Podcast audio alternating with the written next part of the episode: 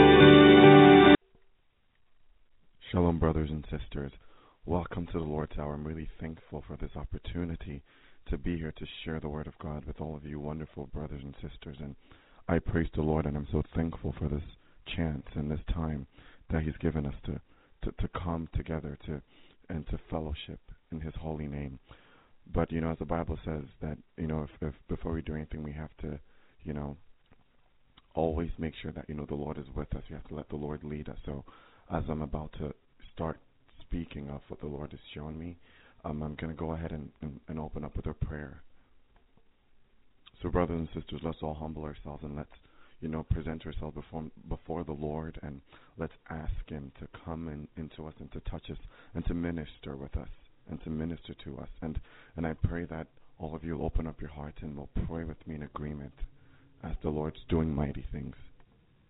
Yes, so Father God, in Jesus' holy name, we all humbly come before you. God, I pray that you forgive all of us of all of our sins and all of our iniquities. That God, you would wash every single one of us with your holy blood. That God, you'd cleanse us, Father God, from all that is not of you, from all, all that is displeasing to you, Father God, from all that is unrighteous. Oh God, I pray that you'd strengthen us and that you would fill us with more and more of your holy fire. That God, you'd fill us with more and more and more of your presence and your power, oh God. Father God, I pray that as I've come, as you brought me here, Lord Jesus, Lord Jesus, to use me to minister, Lord, to my brothers and sisters. God, I pray that the words that will come out of my mouth will not be my own, but Lord, they will be yours, Father. Use me to minister to them. Oh God, speak through me to my brothers and sisters in the name of Jesus Christ. Father God, break the yokes and break the works of witchcraft that are over them. Whatever Satan is doing against them, destroy it in Jesus' name.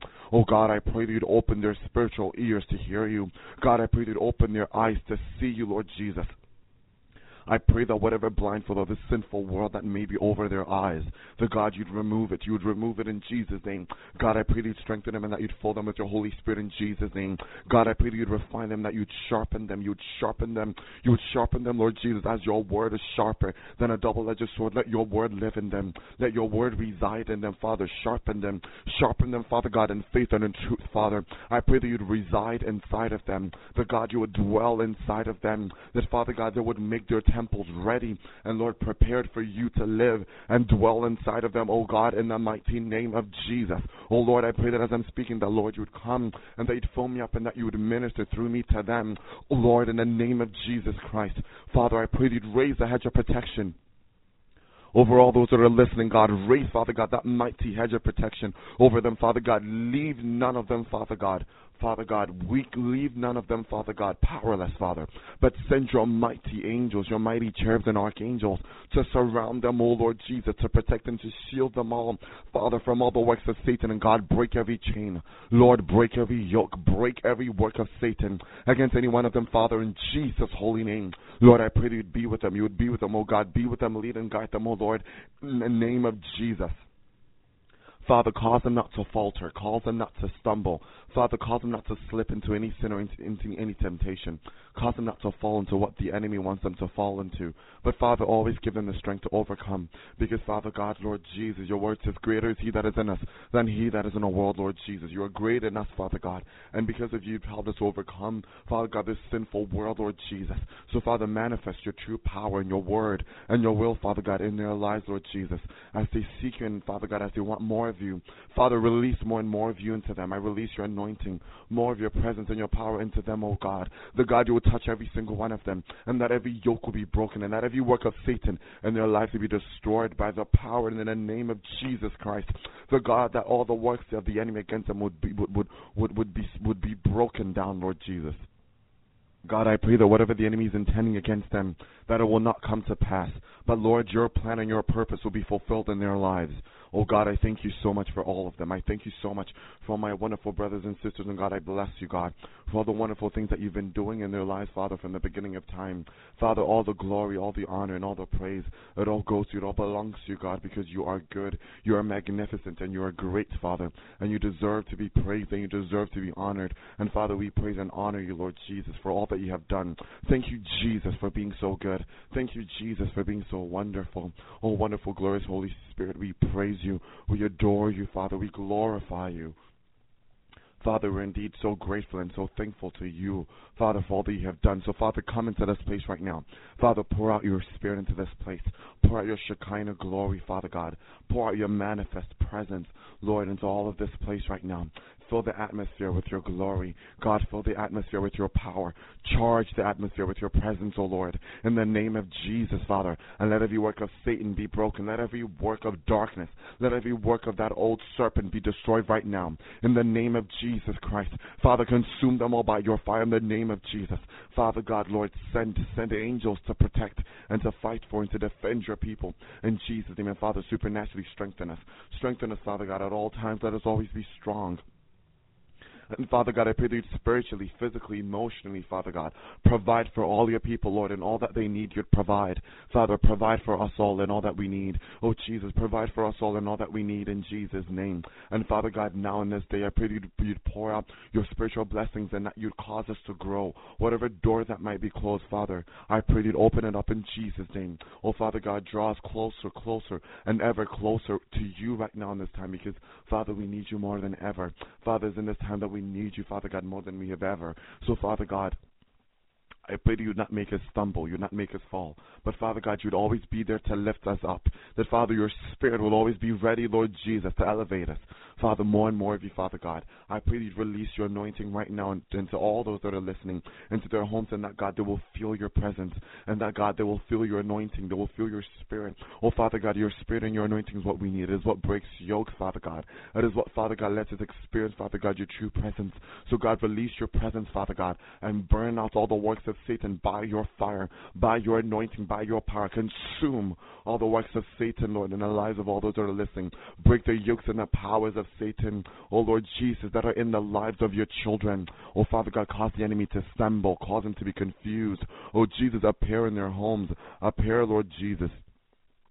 Manifest your presence because God, I know that when you are there, when your light manifests, Father God, darkness has to flee. Darkness, Father God, cannot stand your presence, oh God. Manifest your power in the mighty name of Jesus. Father God, be there, be there, Father God. Wherever you're needed, Father God, be there, Lord Jesus, because it is only you that is our God. It is only you, Father God, that is the magnificent one. It is only you that died to save. And it is only you, Father God, that can do, Father God, what is needed in our lives. So, Jesus, we invite you to come. Father, I come and I, I, we come before you and I ask you to take charge over my lips and that, Lord, speak through me. Do whatever you want to do through me. Speak through me, Father God. Prophesy through me. Whatever it is that, Lord, you would want to do, just use me, Father God. And also use all my brothers and sisters, Father God, that are listening. That, Father God, you'd cause them to, to grow in you. That you'd cause them to be filled with more of your spirit.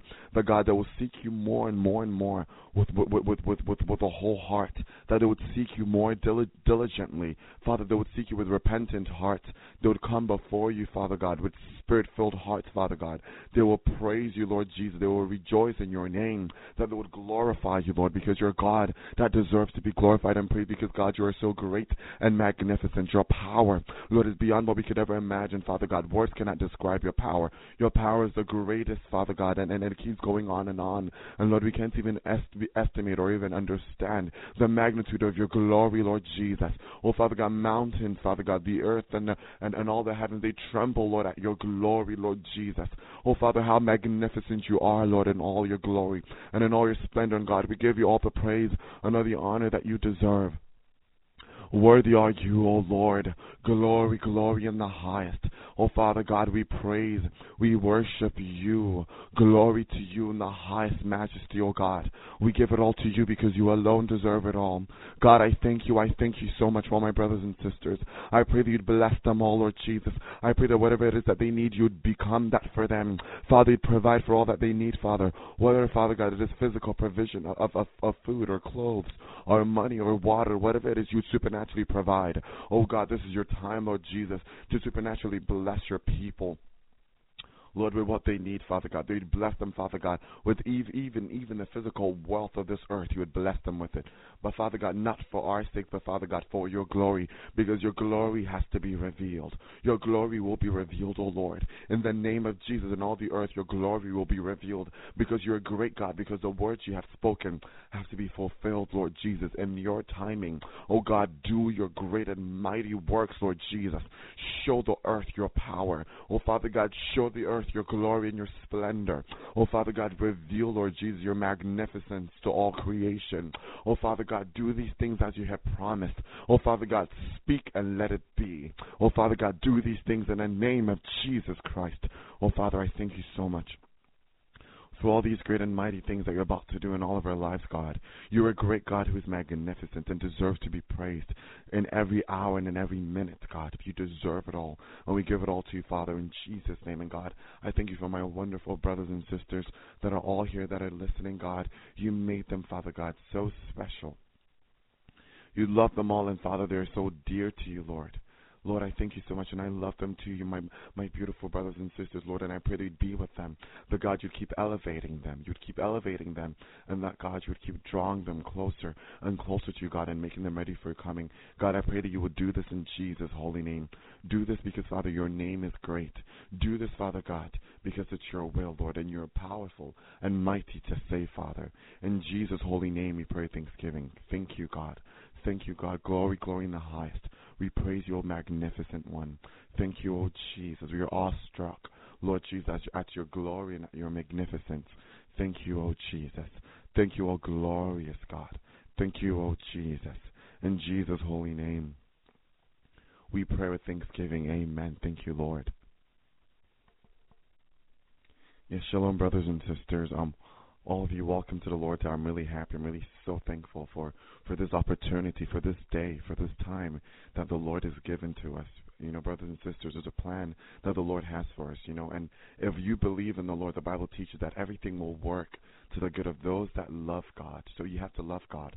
Because look, no matter what happens, no matter what circumstance you're in, even if it seems so bad or if it seems so horrible, it doesn't matter how it seems. The power of God, it's always so great and so powerful to always bring you through and always to see you through till the very, very end. Our God, He is loving, He is great, He's so magnificent, and He's wonderful. And there are great plans that He has. He wants you to know that He created all of you, every single one of you that are on here that are listening. God created you specially and unique. And, you know, in, in your life, there's a unique plan of God that is written over your head or over your destiny that has to be fulfilled. You're a piece of the puzzle that has to be, you know, fulfilled, you know, for the whole great picture, for the whole great portrait to be painted. You're a body of Christ that is so, you, you know, you're, you're a part of that body that is so unique and that is so special. Every one of you has, you know, has a very special plan that has been written from heaven that, you know, God has planned for you that has to be fulfilled, but you choose whether it's fulfilled or not. Our Lord has given you free will over your life to decide, you know, what happens, you know, what happens to you, and to decide what, you know, what, let's say, what you fall into. As we know, we we have free will, and you know, in this time, we the Lord has a plan for us. But with the free will that we have, we have to learn to choose God. We have to fight to choose God. Sometimes, you know, the enemy will try to come in and will try to stop you and will try to um, do so many things to try to bring you down or confuse you or do so many things. But you just have to make sure that you're always following the plan of God because in every time, in every single day, you know that that you know that you have breath to breathe, that you have energy to move around is given to you by God, and there's a reason it's given so that glory and honor and praise will be given to God, so that the, you know the plan and the will of God will be perfectly fulfilled in your life as He has given to you. Yes, brothers and sisters, in this time, the Lord wants us to focus on getting into a deeper, deeper, intimate relationship with Him. The Lord wants our faith to increase. That was one thing that He was letting me understand. That in this time, He wants our faith to increase. He wants us to increase in faith. It's very, very important to Him right now because in this time, as we're drawing closer and closer, He's going to reveal Himself in great, magnificent ways. He's going to do amazing, wonderful things, and He wants us to be involved. He wants us, you know, to be a part of all these things He's going to do. He wants us to be, you know, participants in these wonderful things. He wants to use us. But you know, you know, it's easy for the Lord. You know, the Lord is a God that works, you know, with us in free will, and it's easy for Him to work with someone that will clearly open up your heart to Him. So in this time, brothers and sisters, open up your hearts to the Lord and seek Him diligently and ask for faith. You know, you know, the Bible teaches that, you know, if you ask Father God, if you ask the Lord for, you know, for bread, He's not going to give you stone. He's a God that truly loves all of us so much, and whatever it is that you need. If if if he would send his only son to die for us, if he sent him down, you know, to to to die for us, then how much more would he give us any other thing that we would ask for?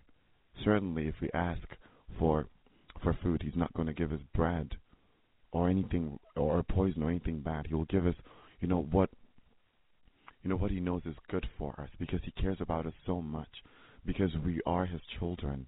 He made us in his image. We're so special and so unique to him. Because as the Bible teaches in the book of Genesis and in the story of creation, yes, brothers and sisters, in the book of Genesis, it teaches and it talks about how special we are and how different we are from all of God's creation. That's why the Bible teaches us that, you know, it's not worth it for you to gain the whole world and to lose your own soul. It's not. Because you cannot compare just your soul to the whole world. In God's eyes, He sees your soul as much more important than the whole world. You know, the whole world. Just a single soul of a human being that He created in His image is much more important to Him than the entire world. So, brothers and sisters, don't focus, don't, you know, fight after the things of the world. I mean, there will be times when we we all might go through certain hardships or we might desire certain things, but don't ever, you know, give up the Lord or give up on, you know, the Holy Spirit to go after this world because you are much, much more important than anything that, that than this whole world. Than anything in this world. This whole world is all going to pass away. But you know, a soul that God created in his image is meant to live eternal. You're going to live eternal.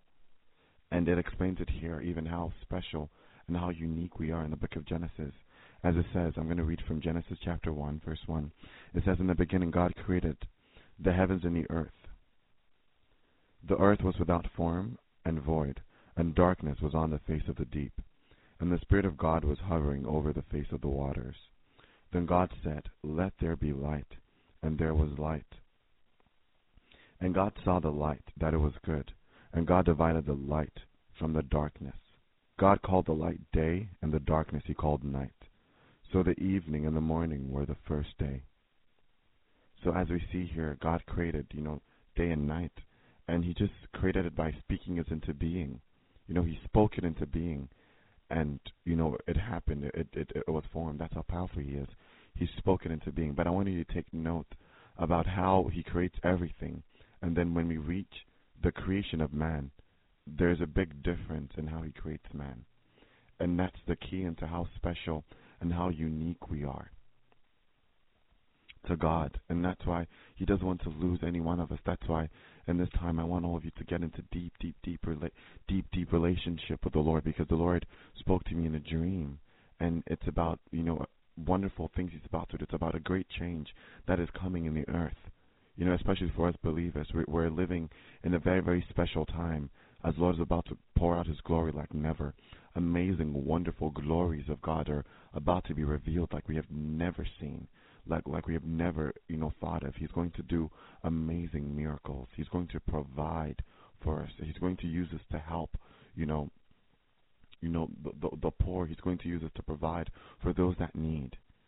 You know, it doesn't matter what you see yourself having physically. It doesn't matter at all. Just look at who is on your side. If you have God, then you have more than you could ever ask for. Because, you know, we, we live with a God that is a God of, you know, miracles. He does, you know, look how Jesus multiplied that food. He's about to do that, you know, now more and more. And even with, with, with, with, with amazing things, like the miracles we're about to see are going to be greater than ever. And as in this time, just stay with the Lord. Stay close to the Lord, but especially with your heart with your heart. Stay close to Him so that you can hear from Him clearly because in this time the Lord will speak to you. But you need to be able to identify the voice of the Lord from other voices because there will be time when sometimes depending on let's say um your spiritual standing or let's say what you're going through at that time sometimes you know the enemy will always try to bring in confusion but you have to learn to to to you have to train yourself to know the voice of your father. You have to train yourself. And when he speaks to you, you have to obey him exactly as he said. And you also have to seek the Lord for wisdom. Because wisdom will guide you and help you to, to, to know the will of God for your life and will help you to do exactly what God wants you to do. Because the wisdom, you know, of God, it's the voice of God. And it's it's sometimes it's almost like the Lord speaking to you. It will help you know exactly what the Lord wants you to do, and also discernment in this time when, let's say, when you in in in, in circumstances where you might lack the wisdom to to find out because maybe that circumstance might just be too great for you to handle. Discernment, discernment, it's like will be like a, a um an easy way through. It will help you to understand. It will help you to know what decision to make, or help you to clearly know whether this decision or this plan or this purpose is is the will of God or or if it's of the flesh. So, brothers and sisters, please don't ignore the gifts of the Spirit.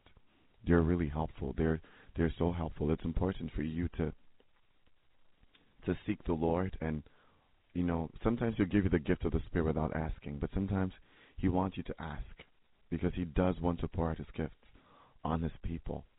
Because you know the gifts they will encourage us to get closer to the Lord. They will let us see the glory and the power of God. They'll they'll increase your faith even because you know when you're blessed with you know let's say the gift of vision and you keep having these visions and the Lord will give you visions of let's say heaven he'll give you visions of prophetic events of things to come.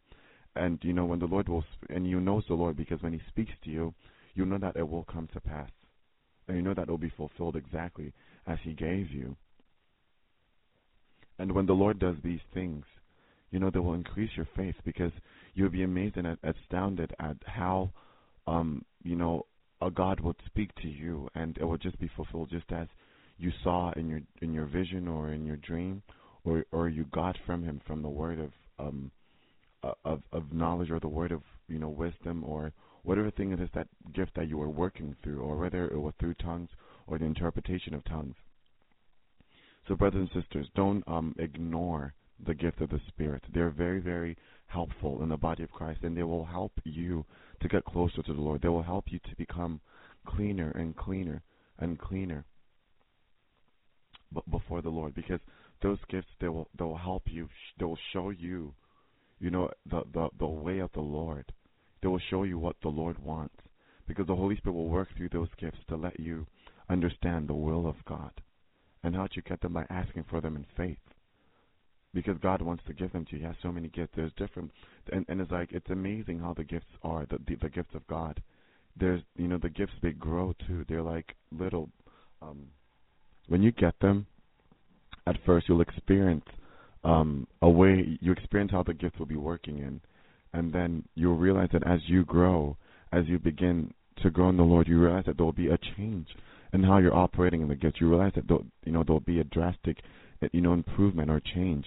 And that's because, you know, the gifts of the Lord, they grow. If you get the gift of tongues, you will realize that even the gift of tongues grow because as you keep speaking in tongues, you realize that things will be changing. You realize that over time, you'll get more and more and more languages. And you realize that at certain times you speak with a certain power, authority, or a certain intensity. And, and, and at certain times you realize that as you're speaking in tongues, you know, it will lead you into other gifts. Like, let's say when you speak in tongues to some people, it could lead them into seeing visions, or it could lead them into interpreting tongues. You know, the gifts, they all sometimes, you know, sometimes they connect with each other. When you work in certain gifts, sometimes they could begin to lead you into, you know, working well in, in some other gifts. But, you know, I'm encouraging all of you brothers and sisters to seek the Lord diligently for this, for these gifts because they can help some of you hold on to your salvation diligently. Let's say for the gift of tongues, for someone that might be struggling with praying and seeking the face of God.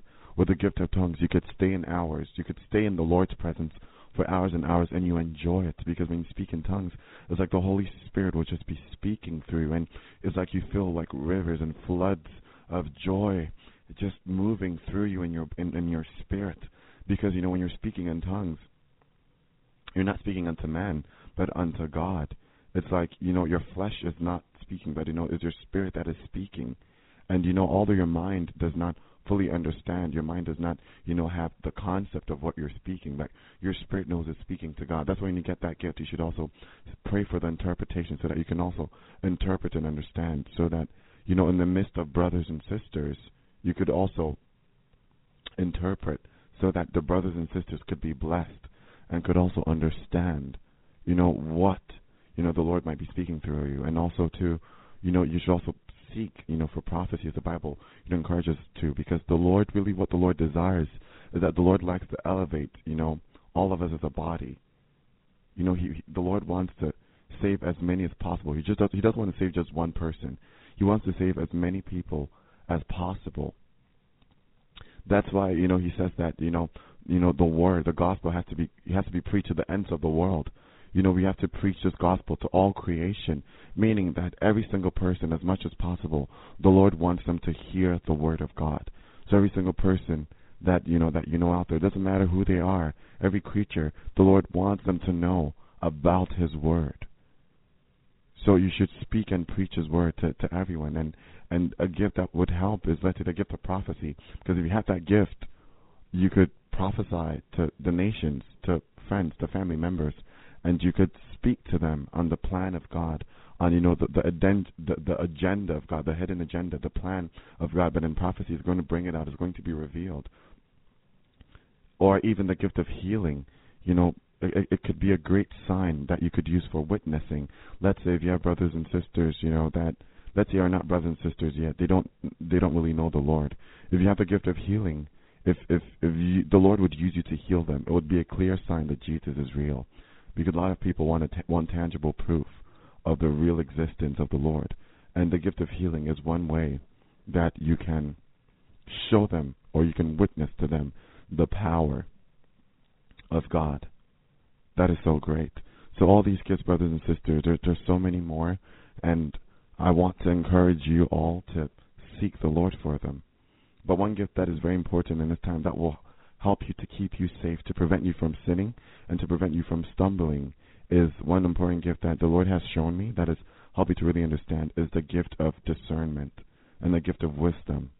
In these days, the gift of discernment and wisdom, they are extremely important because there are so many deceiving spirits out there, so many deceiving people out there, and you need to have discernment from the Lord.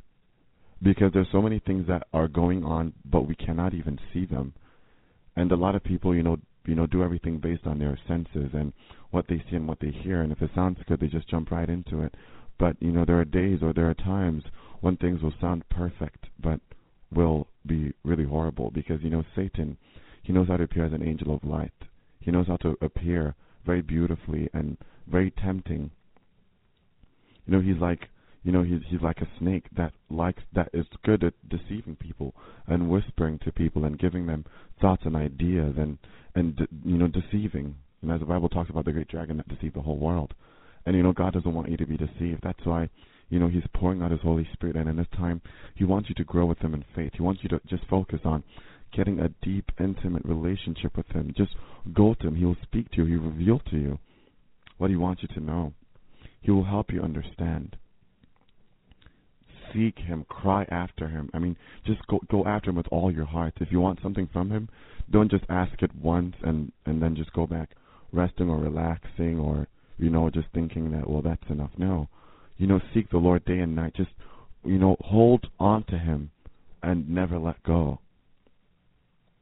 Because Satan's out to really, really destroy in this time. And God doesn't want to see any one of his people destroyed. He doesn't want to. So pray for the gift of discernment and the gift of wisdom. Those are very important. Because the gift of wisdom will let you see the light. Because the wisdom of God, it's like a light that shines and that will let you know clearly whether this is the will of God or this is the will of Satan. Wisdom will let you know what will make you fall and what will make you rise.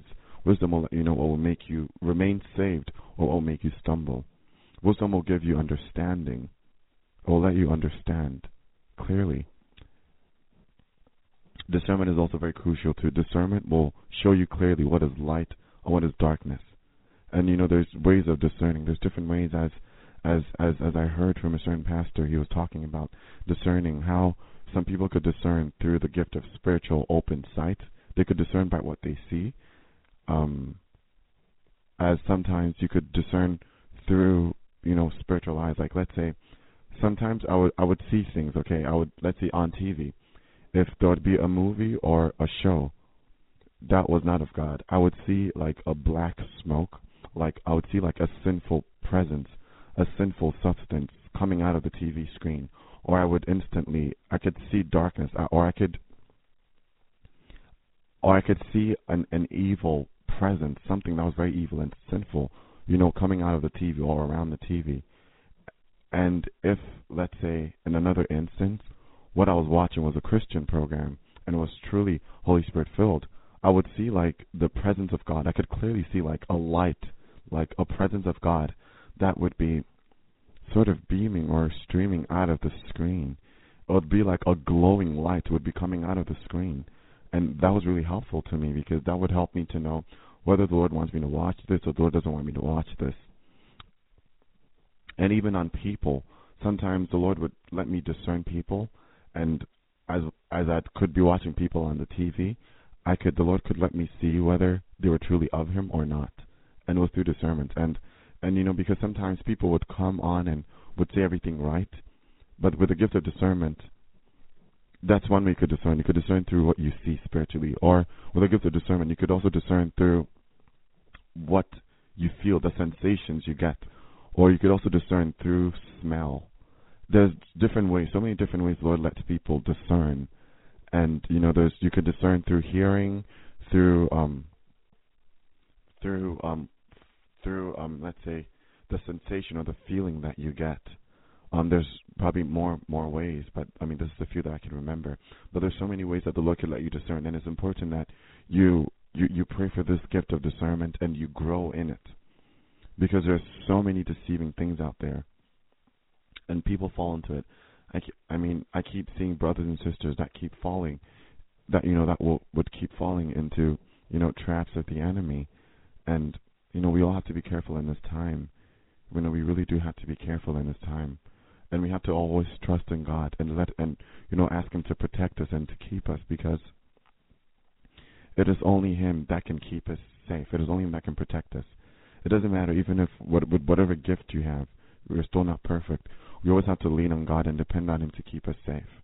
So yes, just because maybe the Lord might bless you with gifts, it also doesn't mean that you should think, well, um, maybe you're you're you're done, you're good, you're perfect, you're you're never going to fall. No, no, because there's so many there's like different levels of evil and demons that will try to come, and we're also at, we're also at a different you know there's also a level that we're in, and you know there's different things that we go through. So we always have to make sure that we trust and we depend on God because it doesn't matter what anointing or spiritual gift you have, you have to always learn to trust and depend on God because all with all that you are, it's still nothing before God. Without God, you will easily fall into hell.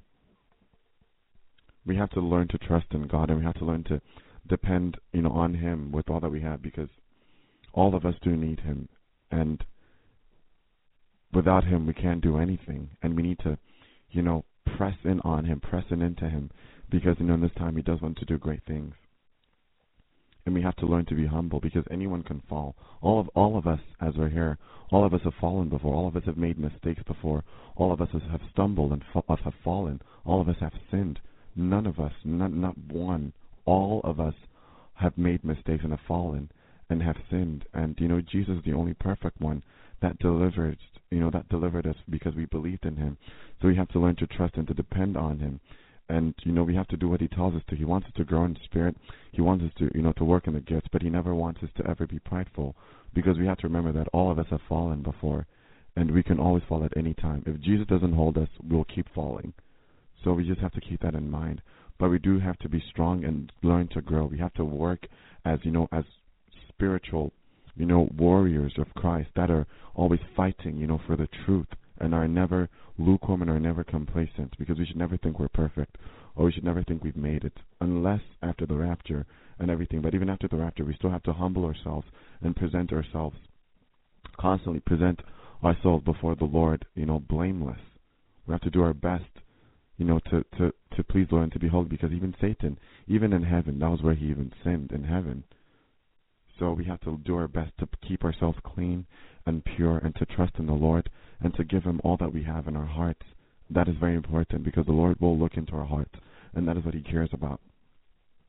And that is what he judges because, you know, that his light will penetrate and will go through us and it's going to reveal all that is hidden in us all that is in us will be made clear before the Lord. So it's very important that in this time we get our hearts right, especially faith. That's what was, I was, you know, I was led to from the dream that I had. That was a message that I received that you know we should have faith in the Lord. We should learn to have faith in the Lord, and we should learn to identify the voice of the Lord. There are times when the Lord will speak very strongly and boldly and very powerful and clear. You know, when He does that, you know, praise God. We can hear Him clearly, but there will be times when He'll speak very softly. But the Lord wants you to be able to hear Him, hear Him even when He's speaking in the smallest voice. I know that we wish the Lord would always speak like, you know, so loud and so clear, like, you know, someone standing right in front of us. And there are times when He'll do that. He'll speak so clear to us. But there are other times when he will speak to us, but it will be probably in a way we don't expect. It might be in a very soft, small voice, or it might be very different. It could be in a dream. It could be, but you know, the Lord will speak to us in the way He wants to speak to us. He speaks to us in the way He wishes, and in the way we also ask Him to. Too, but you know, it's all in His will. His will will be done. What He wants and what He desires will be fulfilled. Because we have to please him. Because he's the one that we serve. He's the one that is god and that we seek. And we have to learn to make him happy. Because he's god of all creation. He made everything. And we have to learn to put our wills what we desire out of our lives. We have to put what we want out. And we have to put what god wants first. We always have to make sure that we put what god wants first yes so brothers and sisters i encourage you please seek the gifts the gifts will help you they will really help you. They'll help you not to stumble. Let's say with a gift of um, discernment, it will help you know when the Lord truly speaks. Let's say for those that grow spiritually and get deep spiritually, there are times when Satan will speak to you and you know the Holy Spirit will speak to you, and Satan will try to imitate you know the voice of the Lord. He'll try to pretend to speak to you like it's the Lord. For those that get very deep, deep spiritually, it happens sometimes. They will hear voices and they'll think it's the Lord, but sometimes it's really not the Lord it's Satan, and sometimes he'll talk like he's thought he's. Sometimes Satan will pretend to be like Jesus. He'll talk and he'll even use scriptures just so that you fall for it. So that because sometimes because remember that even Jesus Christ, even Jesus Christ got tempted. I mean, I mean, Satan tried to come to tempt him, but Jesus didn't fall. He tried to came to he tried to come to tempt him with, you know, with with food and also with falling. And, you know, Satan quoted a scripture that Jesus should fall and that the Lord would let his angels, you know, cap um, um take charge over him. So I want you to know that even Satan even knows you know the scripture and when he came to Jesus, he came at him with scripture because he knew that Jesus was, you know, was the word of God. He knew that Jesus was the word of God. So he was trying to come at him with his own word. But Jesus, he's, you know, he's the highest wisdom. He knows all things and he was able to overcome Satan. But but we're not we're not perfect. We're not complete yet. Right now, we're still trying to be perfect. So you have to learn to trust in God and really keep the gift of discernment on. Because with the gift of discernment, when Satan tries to come in like an angel of light, that gift will point out to you that it's Satan. It will help you discern. Will help you know. So, brothers and sisters, we have to be careful, even with spiritual gifts. You have to always discern and be careful. But discernment will be a great help. For those this is for those of you that have you know that have experienced what I'm talking about. Those of you that have gone deeper into this the spirit realm or into into seeking the Lord. Some of you would have had experiences where you heard voices that sounded like the Lord but they told you things that you were not so sure of. Um so this is to help you the gift of discernment will help you and always you should always test everything with the word of God the word of God is you know it's, it's the truth, it's the light, and it will help you. It will, it will clearly show you what is pleasing to God and what is not. So whatever you hear or whatever you get, one way to also discern is to use the Word of God. Some people could discern using the gifts that the Holy Spirit has given to them, but for those of you that don't have the gifts yet, for discerning, use the Bible, use the Word of God. The Word of God will always let you know what. It, that's why you need to, you know, study the Word of God and understand it in your heart. Because let's say if you're in a situation and you don't know what to do, and let's say you haven't really read much of the Bible, you you won't really know what the Bible says because you haven't read it yet. Although the answer will be in the Bible, you won't have any idea that it's even there. You won't even know where it is because there's so many books and so many pages in the Bible. You won't even know where to look to even find the answer to your problems.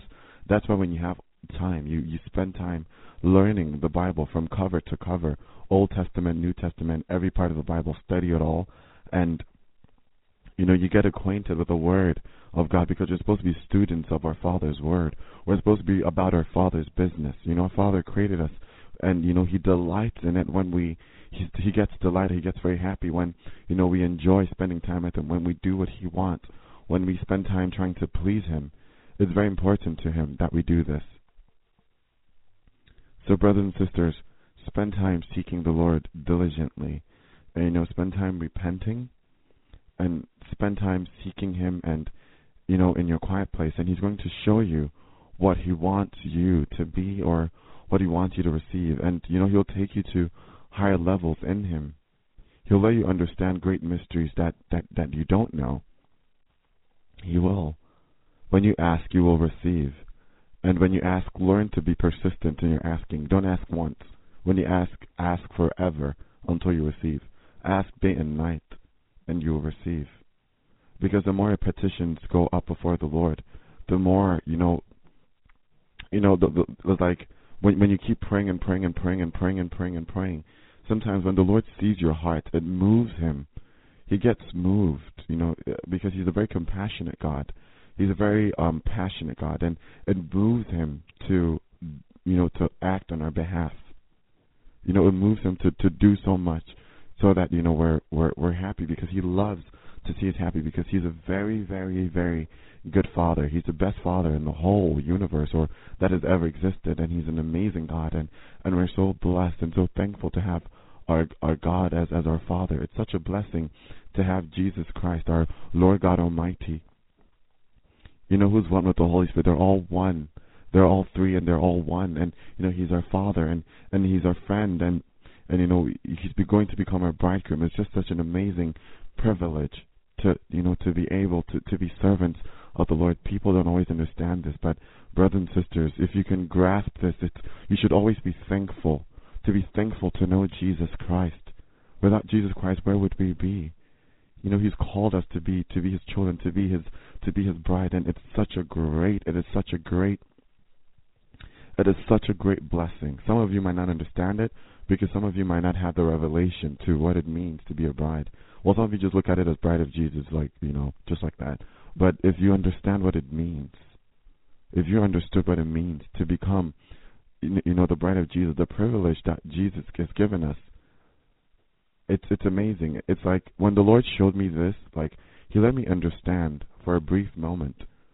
He took me. He showed me heaven in the spirit, and we were sitting at the at the wedding supper table, and I'm telling you, everywhere was just full of bright lights. It was like we're we're sitting inside of the sun, and it was just full of this golden light. It was so bright, and we're on the table, and I was with Jesus, and Jesus was at the end, at the very end of the table, and at that time he let me sit like like very close to him so I could, and we were communicating.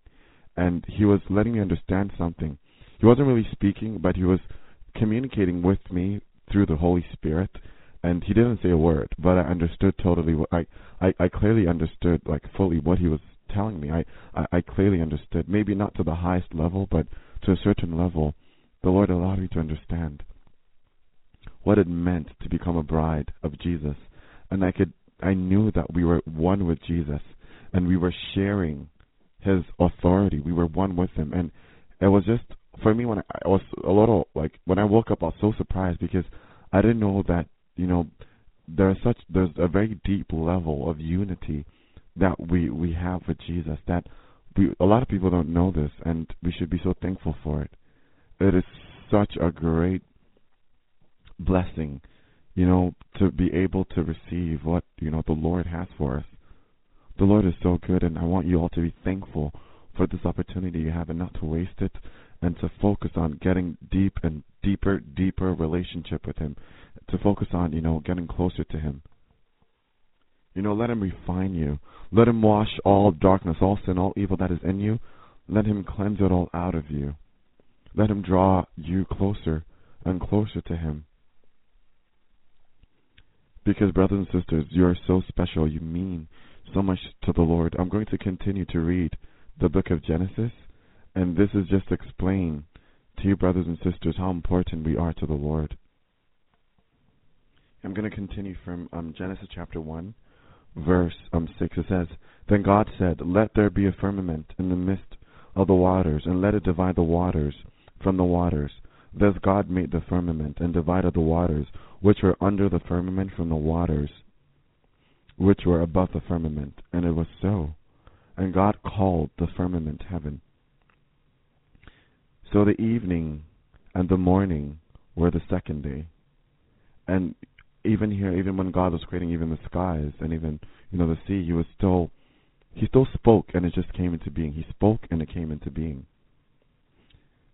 And here it says, Then God said, Let the waters under the heavens be gathered together into one place, and let the dry land appear.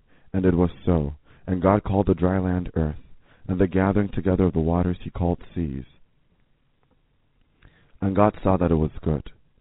Then God said, Let the earth bring forth grass, and herb, that yield seed, and the fruit tree, that yields fruit according to its kind, whose seed is in itself on the earth. And it was so. So as we see continuing that even when God is creating, you know, all the earth, He spoke it all and it came into being. Verse 12, And the earth brought forth grass, an herb, that yields seed according to its kind, and the tree that yields fruit, whose seed is in itself according to its kind. And God saw that it was good. So the evening and the morning were the third day. Then God said, Let there be light in the firmament of the heavens, to divide the day from the night, and let them be for signs and seasons, and for days and years, and let them be for lights in the firmament of the heavens, to give light on the earth. And it was so.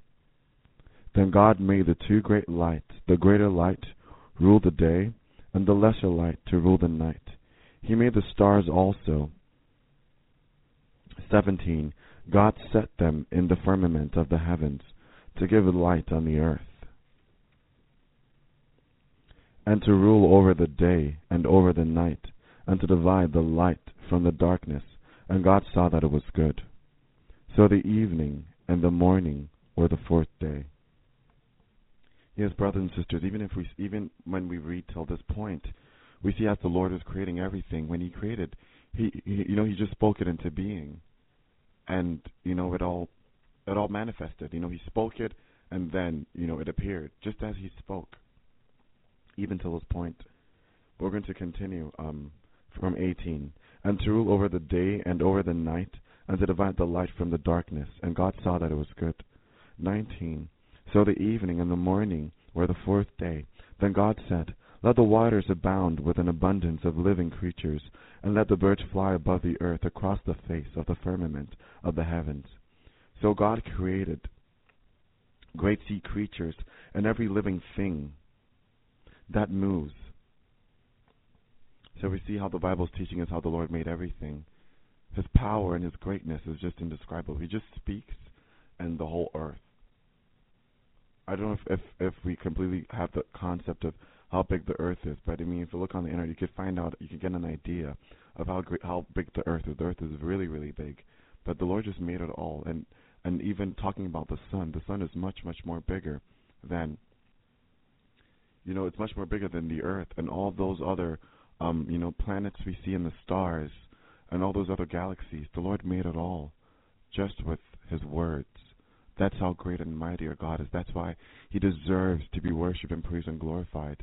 And you know, it's very sad that so many people don't have faith in Him. That's why you know we have to be out there helping people to know God, because God wants people to know Him. But you know, it's like the people have to open up their hearts to Him, and He also wants us to be helpers. He wants us to go out to be fishermen. You know, that's what He called you know Peter, and you know that's what He's called us to do too.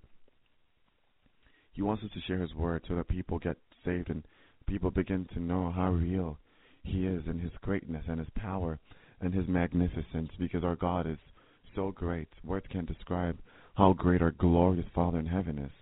And He deserves to be praised because He's the only God, He's the only true God. Everything is under Him and nothing was made without Him. He made all things. And He sits on that great throne. And one day He's going to judge all of us for all that we have done. So please be careful of all that you do. Every word that comes out of your mouth, be careful. Everything you say to someone, be careful. Everything you do, the way you treat every single person, be careful because you'll be judged, you know, based on all that you have done.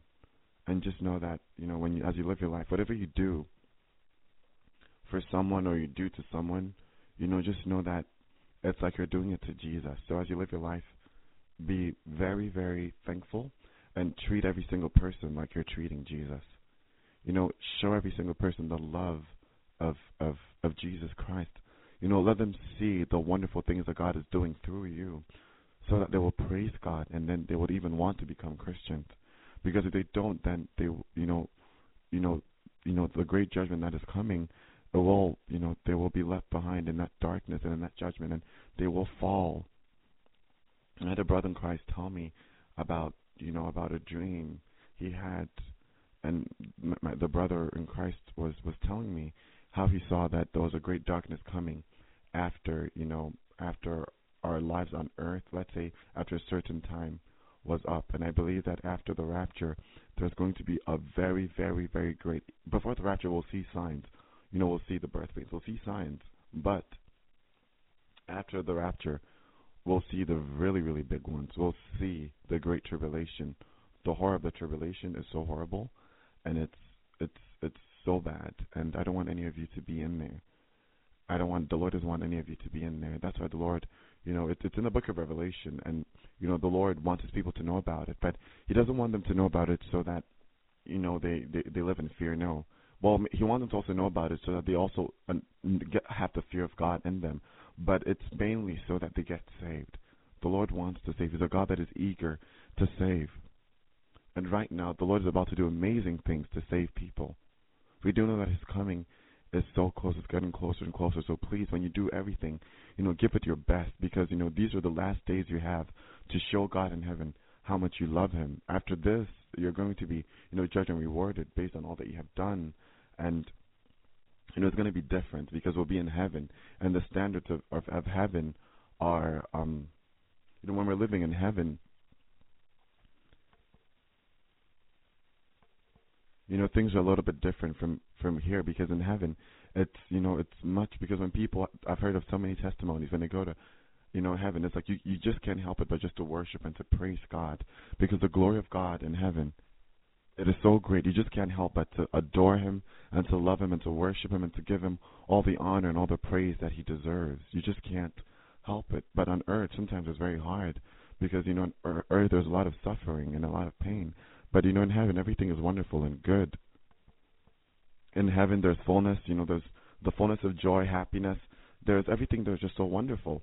But on earth, there is some suffering that we go through. But it makes the Lord so happy that even in the midst of our suffering, we praise Him and love Him and adore Him. Even when everything is turning so bad, we still give Him everything. It makes Him so happy, and He loves that. And He wants us to love Him and to thank Him for everything and to you know, to rejoice, you know, in every circumstance. That, you know, it doesn't matter what we have or, you know, where we are, what He's given us, or what we can do or what we can't, or how we look, or what what body type we have, or whatever health we have, whether we have cars or not. Uh, it doesn't matter whatever thing it is you, you have where you are. God wants you to be happy and to be thankful.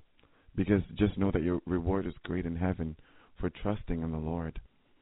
It doesn't matter. Our God is so great, and you know He loves you know the heart of it, someone that is cheerful and that is thankful. Because it says in His Word that we should pray always, we should rejoice always, we should you know always be thankful. We should always give thanks because it's the will of God for us. Because you know the Bible teaches that you know let it be done on earth as it is in heaven, and the Lord, the Lord wants us to live he wants it to be on earth like it is in heaven.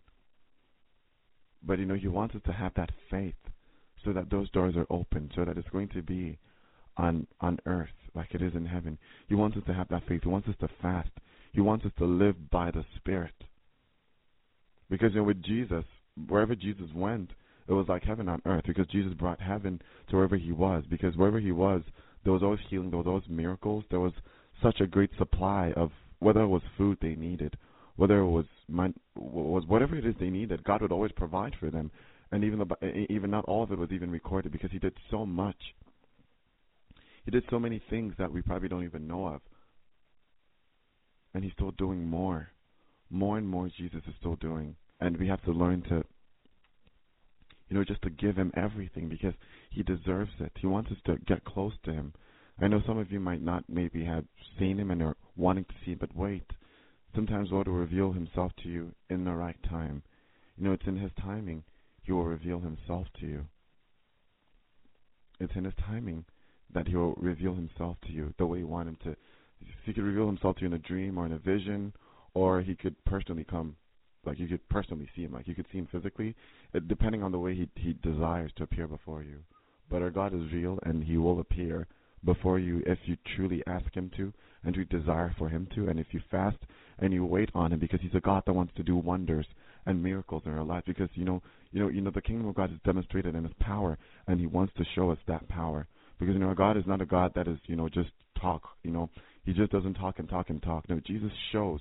He did speak a lot because when He speaks, the the speaking that the Lord does is supposed to prepare us so that we can receive the manifestation of His glory. The speaking is supposed to, like when He speaks, is like it's, it's like the speaking comes first, and then the manifestation of His glory happens. Like you know, when, as you see it, he was, as He was creating the earth, and you know, in the book of you know Genesis, mm, creation, He spoke, and you know, creation, everything was revealed through His word.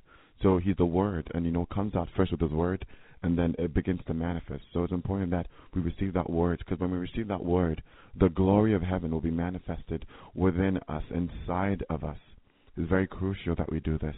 So, brothers and sisters, please do all you can to, you know, have the word of God manifest in inside of you by preparing your hearts, by fasting, seeking the Lord, and living holy.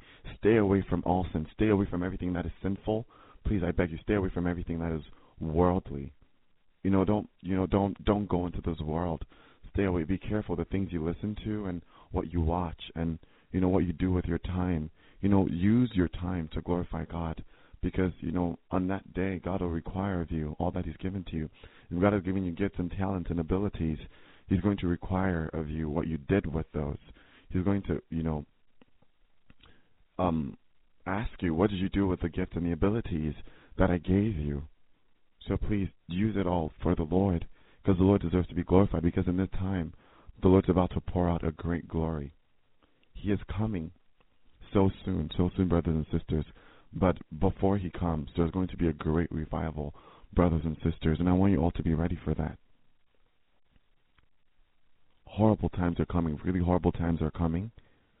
But great, great times are also coming, brothers and sisters, and, and that is what I want you to prepare for. And, you know, if you prepare for the Lord, when the horrible times come, you will be safe. Because Jesus did say that we'll hear of wars and rumors of wars, really bad days, earthquakes. A lot of bad things are going to, you know, be happening as, you know, the Lord spoke. And you know what he said that does have to come to pass. But also, great events are going to happen. And the Lord wants you not to be you know, scared and terrified in sin or just to be fearful. He wants you to have faith in Him and to run to Him because He's doing this so that you will run to Him. He wants you to run to Him. Like, you know, like Sodom and Gomorrah, you know, when it did reach a point where too much abominations without repentance, there was a time when destruction came. But, you know, those that were seeking the Lord, they were protected. They were kept safe. So that's how it's going to be darkness is coming, but the Lord will protect, you know, those that are truly seeking Him and those that are, you know, that are true brides and that are truly ready. The Lord will protect those that truly love Him, not the hypocrites. Because the hypocrites are not Christians, they're hypocrites. They're not true believers. Because Jesus says that worship Him, you know, that the time is coming that those that worship, you know, Father, worship Him in spirit and in truth. So hypocrites, they don't count at all. They're not part of, of, of Christians. They're not. So please learn to trust in the Lord and learn to serve the Lord very, very diligently because the Lord will reward you. Yes, brothers and sisters, you know, keep loving the Lord. Keep loving Him, keep loving Him, keep loving Him, and keep staying away from all forms of sin. And, you know, seek the Lord and just stay close to Him. He'll show you what to do. Spend, you know, as much time as you can repenting. Spend as much time as you can living holy. Just, you know, stay away from all that is in this world. Just spend time with the Lord and just the Lord alone. Listen to truly Christian music. Repent. Always worship Him. Just stay close to Him. Spend your life with Him. Just, you know, live that true life as though you are already married to the Lord. The Lord delights in that. The Lord delights in that. And then you'll see His glory manifesting in you gradually. You'll see how you will begin to grow and grow and grow in the Spirit. He'll, he'll, he'll begin to do manifestations. And, and, you know, you'll manifest His presence and His glory in you in, in ways that you, you've not heard of before. I'm going to continue to read um, you know, I'm gonna gonna continue to read in Genesis because I want you to learn and to know how special you are to the Lord.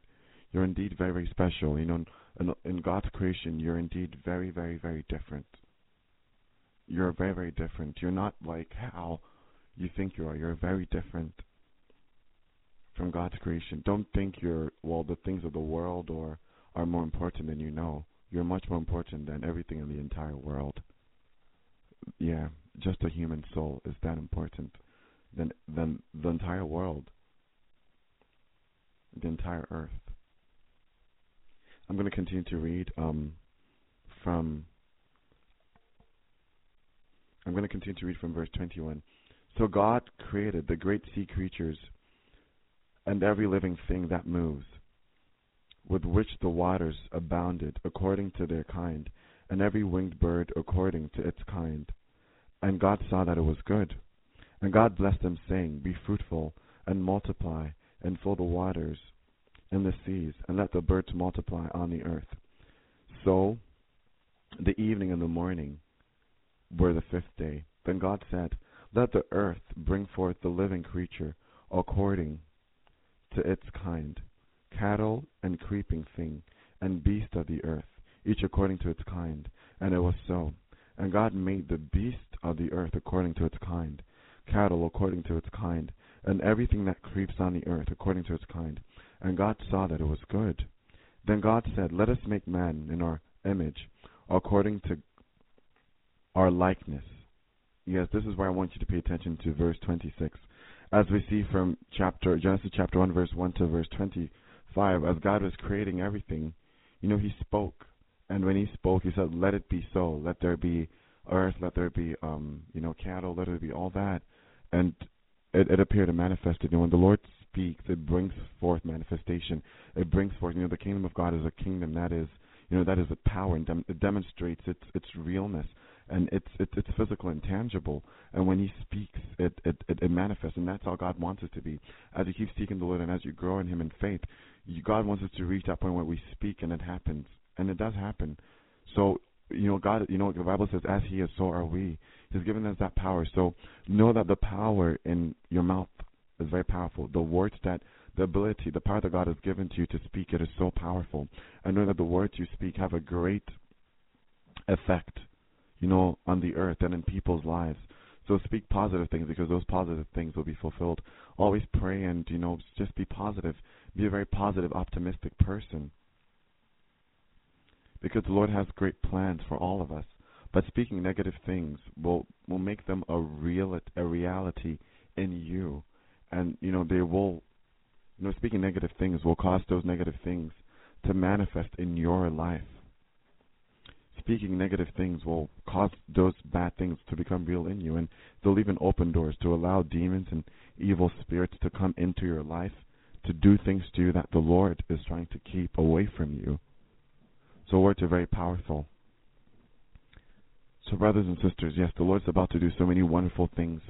The Lord's about to do so many amazing things as He showed me in, in, in this dream that I'm about to share. But right, bef- right before then, I just want you all to know this.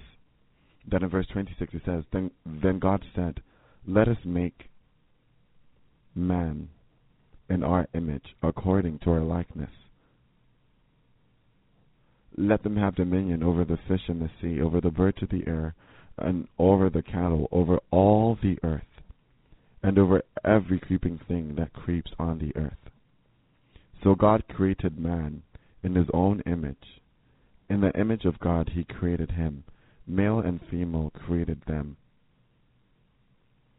So we see in this we, see that you know, as He created us, it, it wasn't just like the other things He created. He didn't just um, speak us into being. The Bible says He created us. He made us in His image. So just like you know, all the all of the creation was spoken, and it came into existence. But with with man, we were created, and not just created in we were created in the image of God.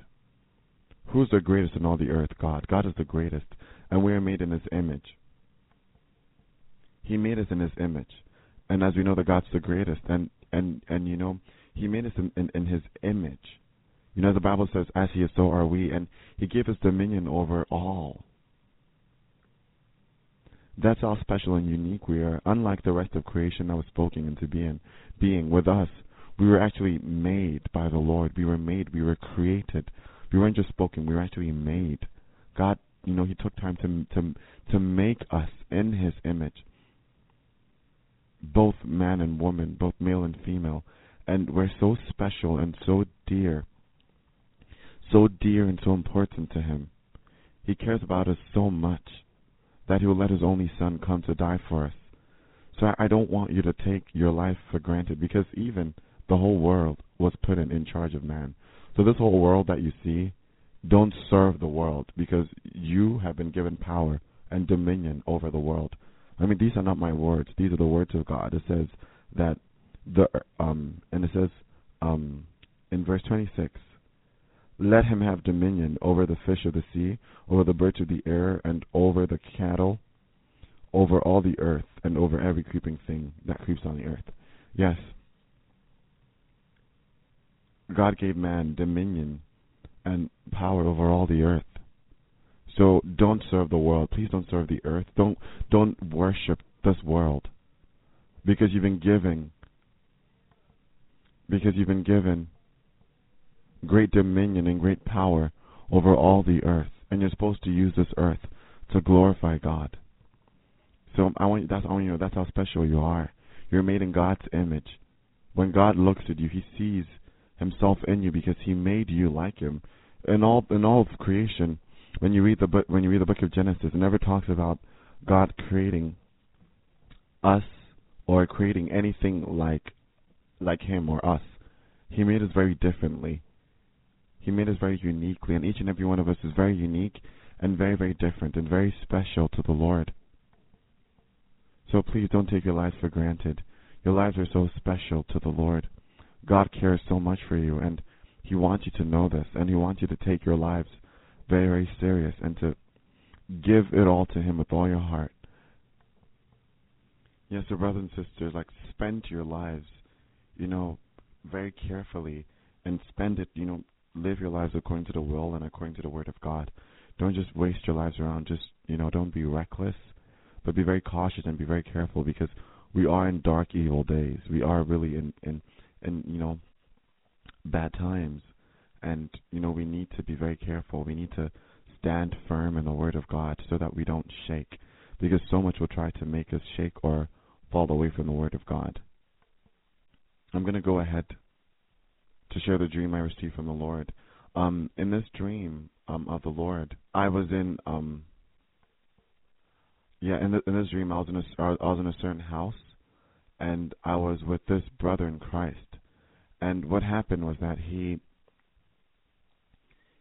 he he woke me um he called me it was almost like he woke me out of something he he he tapped me and he patted me and I, I got up and he called me and I followed him and he because he told me to come with him to come see something. So I followed him and and I quietly walked with him. It was almost like we were trying to be very quiet. Um I followed him and we were quiet and then he knocked on the door. He knocked on the door about a couple times but the door didn't open. And then he opened the door, you know, with his hand. And the moment he opened the door and I got into that room, I was amazed. I was I was I was stunned at the glory of God that was in that room it was almost like a light bluish grayish. It was like a blue light, but it was almost it was a cloud. It was like a thick blue cloud. I haven't seen that ever. And in this dream, was so real. The dream just I just the dream just woke me up because that dream was just so real. It was a big, thick blue cloud that had covered the entire room. Like uh, like the the base of the room was just covered in that in that blue cloud. And the cloud was glowing, and it was like it was like a tangible mist of God. It was like a, a, a mist, like a, a thick glory of God that you could almost that, that you could literally touch because it was real, like it was real, tangible. It was like a cloud. It was like a it was like a blue Shekinah glory of God.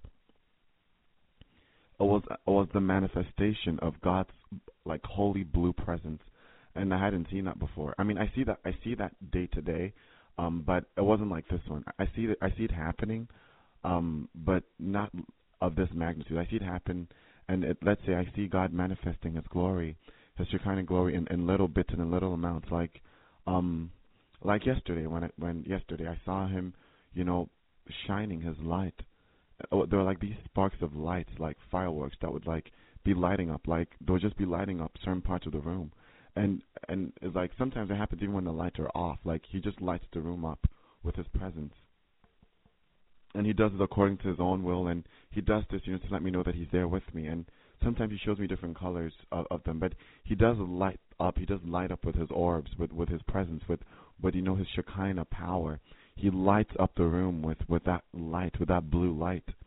And this time it was totally different because this time it was not just light; it was a cloud. It was like a thick smoke, like a mist, like a thick cloud that was huge, and it, it covered the entire room. Every part of the room was covered in the thick cloud.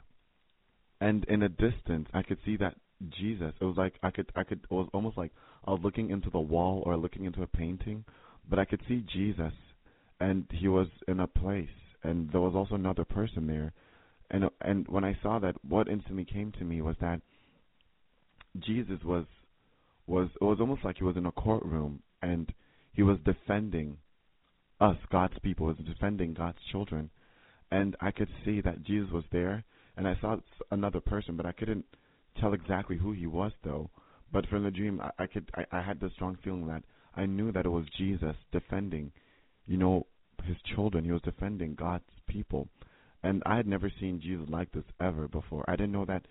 I mean, I could. This is this is the like one of the first times I could remember really seeing Jesus so passionate and so aggressive, and with all of his heart, with all of his energy, Jesus was defending us, and he was trying to protect us from the accuser. It was almost like Satan would be accusing us, but Jesus was there and Jesus was moving all of his his body. He was moving his head, his arms. He was jumping. I had never seen Jesus so passionate before. This was the first time I had seen Jesus so passionate. And Jesus was jumping around. He was moving his whole body, and he was defending us. You know, you know, before God, and he was defending us from Satan, because you know Satan was accusing us, but Jesus would defend us, and he would defend us with every part of him. And I had never seen Jesus so passionate before. I, I was so amazed at how passionate he was. Because you know, as as as God, as Jesus, we think, well, he's, well, I mean, he is gentle and he is calm and he is loving, but Jesus is so passionate and he is very very charismatic. He he has so much energy and he and Jesus is not a very like a lot of people think Jesus is very quiet and you know he well you know he has forms. Okay, sometimes Jesus could be very quiet and very calm and you know very very gentle but sometimes Jesus could be full of energy. Sometimes Jesus could be bursting with with all the energy in the world, and he could be so powerful and and he could shake everything up.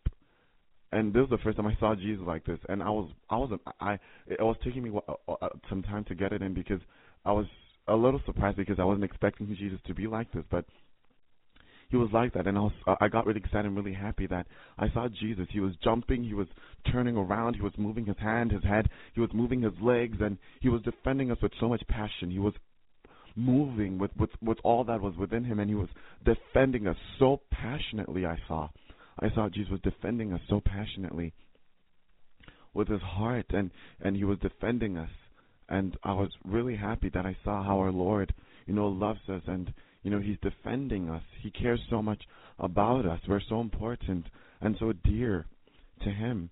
And He doesn't want us to fall. He doesn't want us to sin. Even when we make mistakes, when we repent, you know, He's it's like He's defending us. I could see that He's fighting for us with all that is within Him. He's not when it comes to us, when it comes to His children, he doesn't really sit down and take it easy. That's what I saw in that dream. That when he came to his children, when he came to his bride or his people, he was not taking it easy. He was he was he was up on his feet and he was fighting with all that he had to see that we would be saved and we would be protected and would be kept safe. He was before God and he was fighting and he was fighting and I saw that like the that you know the other person who was probably supposed to be the enemy. I couldn't see him um, I, I didn't really pay much attention to him when I saw him. I saw this other person, but I was paying more attention. I, I, focused more on Jesus, and I knew it was Jesus because I, I saw him. I saw his garment. I saw his hair. I saw his face. I knew that it was Jesus. I, I just knew that it was him. And he was like, he was just, he was just at just defending us, just defending us so much. And I mean, when I saw that, it did make me really happy to see how Jesus passionately defends us. And when it comes to his children, he he's not really gentle. When it comes to his children, he fights. Like he fights desperately with all that is within him. You know, he he throws um it's like it's like when he comes to defending us, it's like it's like he doesn't have his gentleman side with him. It's like you know when it comes to fighting for us, he throws the gentleman side. Like you know he keeps it away for a while. Like he's not like he's he's like totally different than what I expected. Because usually when I see him, he's um more you know calm and gentle and peaceful. But this time, he was very, very, very, very, very active. He was so active. He was bursting with energy. It was almost it was like it was like he was hyperactive. He was so active and he was jumping and he was moving and he was defending us with with passion with, with all of his heart and he was moving and and he would was fighting but I saw the passion in his heart and it was, I was amazed. I was like, wow, this is how much he loves and this is how far he's willing to go for us and so passionately, and he was not being a gentleman about it. He was desperate to save us, and he was fighting for us with with everything, with everything. He didn't. He was fighting for us, and I saw that so passionately, and he was doing everything, moving, jumping, moving every part of his being, every part of his body, just to get us, you know, safe and defended. And and and I saw that he was winning because Jesus was winning. You know, when it comes to Jesus and Satan, Jesus always wins and Jesus would defend someone, and Jesus would win because he would defend the person so well. Because I'm telling you, there's no lawyer or there's no defender like Jesus. Jesus is the master lawyer, or he's the master defender. If you have Jesus on your side, who can be against you? That's what the Bible says. If God is for you, who can be against you? Because if you have God defending you, then you're done. Then all those that are against you, they they better pray for mercy, because God is so great. Because Jesus, when He's on your side, there's nothing that you cannot do and he was defending and he was winning and people were being set free. And i could see that all of a sudden in that room i could see in the glory of god i could see souls souls. Like and i could see that they would be set free and they would they would be jesus would defend them and would fight for them and jesus would set them free. And when jesus set them free i would see how they would they would be moving around in that room freely. And i could see the souls and i could see that jesus was setting souls free and I could see the people that were within him in his glory, and I knew that there were people that were with him that he had saved that were with him. Then again, I could see he was setting people free, but then again, the people that I did see, there was not like, okay, from the dream, I didn't see, um, I didn't see as many people. I saw that Jesus was defending and he was winning, but I still didn't see a lot of people. To tell you the, I mean, the honest truth from that dream, I didn't see a lot of people. Like he was defending and he was winning, and people were getting saved. More people were coming, but the people I saw, um, there wasn't like a lot, a lot. I didn't see a lot of people, meaning that there's still a lot of people in sin, a lot of people in the world, a lot of people are still going into hell. And as brothers and sisters, when we pray on the behalf, you know, of all these people to our Lord, the Lord hears and He answers and He defends them, and you know He fights to get them saved. So, brothers and sisters, please, it's very important that you know, we share this burden with the Lord. And I could see how the Lord was so passionate to save. I had never seen him like this before. The Lord is so passionate to save, and he wants to be passionate to also save too. Lives are so special and so important to him. And our God wants us to fight to have people delivered. He wants us to fight to have people saved because He's a God that is eager to, to save and to deliver everyone. He doesn't want to see anyone in darkness. He doesn't want to see anyone in sin. He doesn't want to see anyone struggling. He wants everyone to be free because He did come to set the captives free. He did come to save and to deliver us all.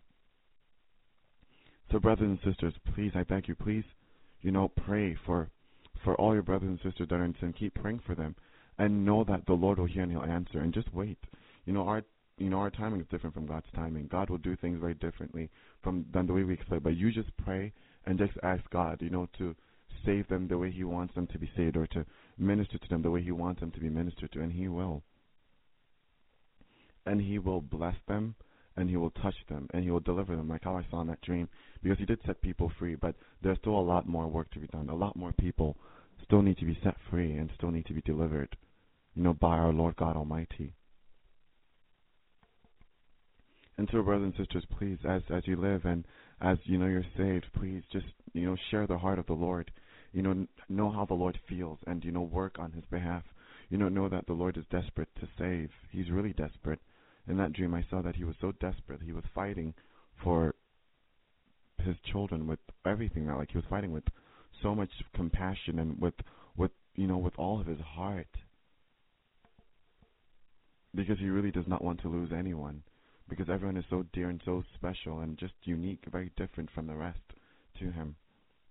So, brothers and sisters, please, please keep, you know, spreading the word of God. Do all you can to help your brothers and sisters get saved. And also, in that dream, in the next part, I could see almost like the Lord was providing. He was providing for his people. He was going to provide because I saw someone that needed help, and the Lord used me to provide for them. And then I, it looked like the Lord was providing for his children. That's what I could tell in the dream. Even financially, I could see that the Lord was financially providing for his children in that dream. So, brothers and sisters, I, I, I plead with you, just know that, you know, whatever you need, this is the time of provision. The Lord will provide. Because in that dream, I saw that the Lord was using me to help to provide for a, a brother in Christ that was in need of something in the dream. So, I know that the Lord is going to use us to provide because He's going to bless us with so much because He's going to provide for us because you know He's made us the light of the world and He's going to bless us in every way just like how Jesus had you know everything He needed and was providing for you know for so many people that would come before Him. It's like He's going to use us to provide for or to even help those that you know that truly need Him because He will be the one that provides for us first.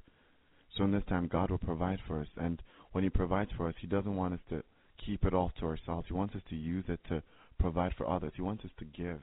You know, there's a great blessing when you give and share what the Lord gives you. So God wants you to share all that He gives you. He's going to provide for you, but He wants you to share what He gives you.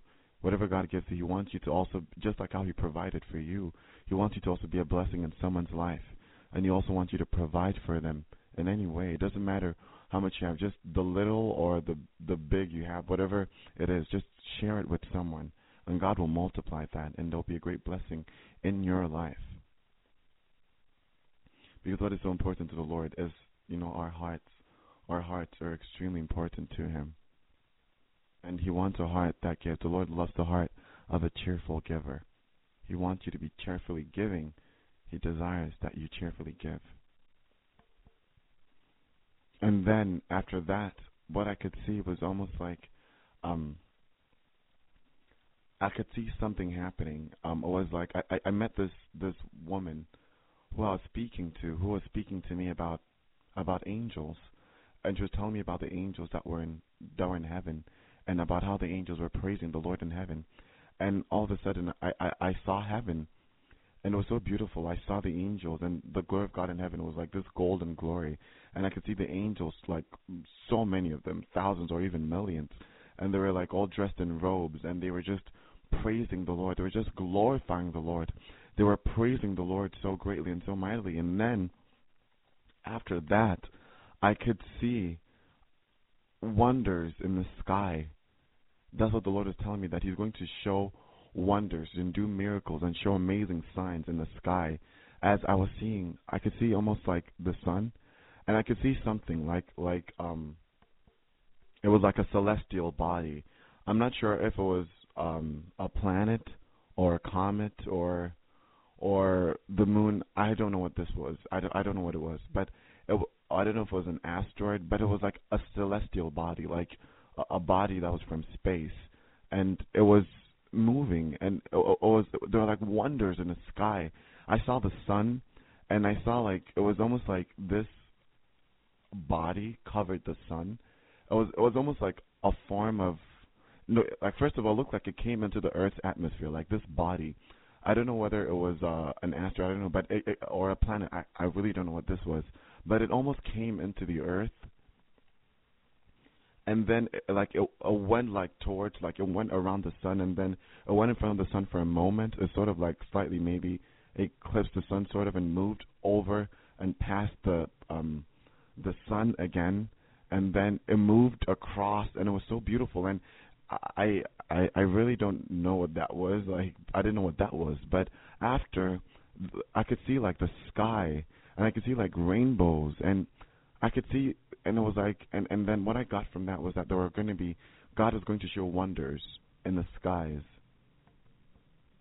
That's what I got. That the Lord is going to manifest glories and wonders in the skies. He's going to do amazing things in the skies. He's going to show signs in the skies and show wonders in the skies you know, to show people the times we're in and that He's coming. But right now, what the Lord wants all of His people to do right now is that He wants His people to focus, you know, on on you know on Jesus, you know, focus on His glory and you know and focus on you know the the you know the will of God and getting people saved. That's what He wants His people to focus on now, because He is coming so soon, and you know what He has said will come to pass but he wants you to focus on being saved and helping other people get saved. And you know, know that if you're, you know, according to the Lord's will, let's say if it's the Lord's will for you to come home before these events or the rapture, it will happen.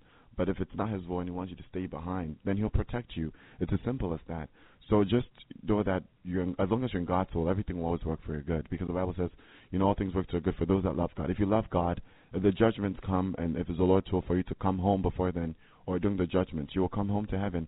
If it's His will for you to stay behind, He will keep you safe. He'll protect you. So whatever God's will will be done in your life, but you just have to be in Him. Because when you're in, in, in Him, that's only how you know you, when you're in God's will. That's only how you know His you know His plan will be fulfilled in your life. So you have to learn to to remain in God's will and to remain in God's plan for your life. You have to learn to remain humble and and always pleasing to him. And and always know that you know he's a God of love. And and you know he's a God that wants to have a a, very very deep strong intimate relationship with you. That's what he really desires. He wants a very very deep relationship with you where he's always communicating with you. You're always speaking back to him. And you know that he's there and you know that he is so real. And you know that he loves you. And and and and and and he knows that you love him and and you communicate with each other that's what he cares about that you love him and that you know you don't pretend you're not a hypocrite you seek him even when no one's there you don't do anything you all you know to please the lord i mean i mean sorry you don't do anything to please man but to please the lord i'm sorry please excuse my words uh, i'm sorry you do everything to please the Lord, but not to please the world. You don't do anything to please the world. The world. I mean, the world. I'm sorry for for those like a, a slip of tongue right there. Please forgive me. I'm so sorry about that. But you don't do anything to please the world. I mean, the world doesn't. you know, this earth, this world, the sinful world. You don't please the earth, but you please God. You do everything you can to please Jesus Christ. Because He's the only one that is worthy to be praised and glorified. And, you know, you have to love Him with all that you have and all that you are. Because He deserves, you know, to be worshipped and adored. And He cares so much about us. He cares so much about us. So, brothers and sisters, right now in this time, focus, you know, on being ready for the coming of the Lord. That should be a priority. Just focus on, you know, always being ready. That even if, you know, a judgment comes and you happen to pass away, you're going home, just always have your heart ready and to be ready to die for the Lord, even if you have to. Just be ready in your heart at all times. Because great events are about to happen that will shake the earth, but great glories are going to come too. You know, great you know, great things are coming, great things. You know, great judgments are coming, but also great glories of God are going to be revealed. Great revivals, great miracles, and the Lord wants you to be re- ready for those, you know, those revivals. You know, the judgments that are also coming, they're also coming meant so that there'll also be a great revival. So when the judgment comes, people will repent and people will, you know, will, will seek the Lord.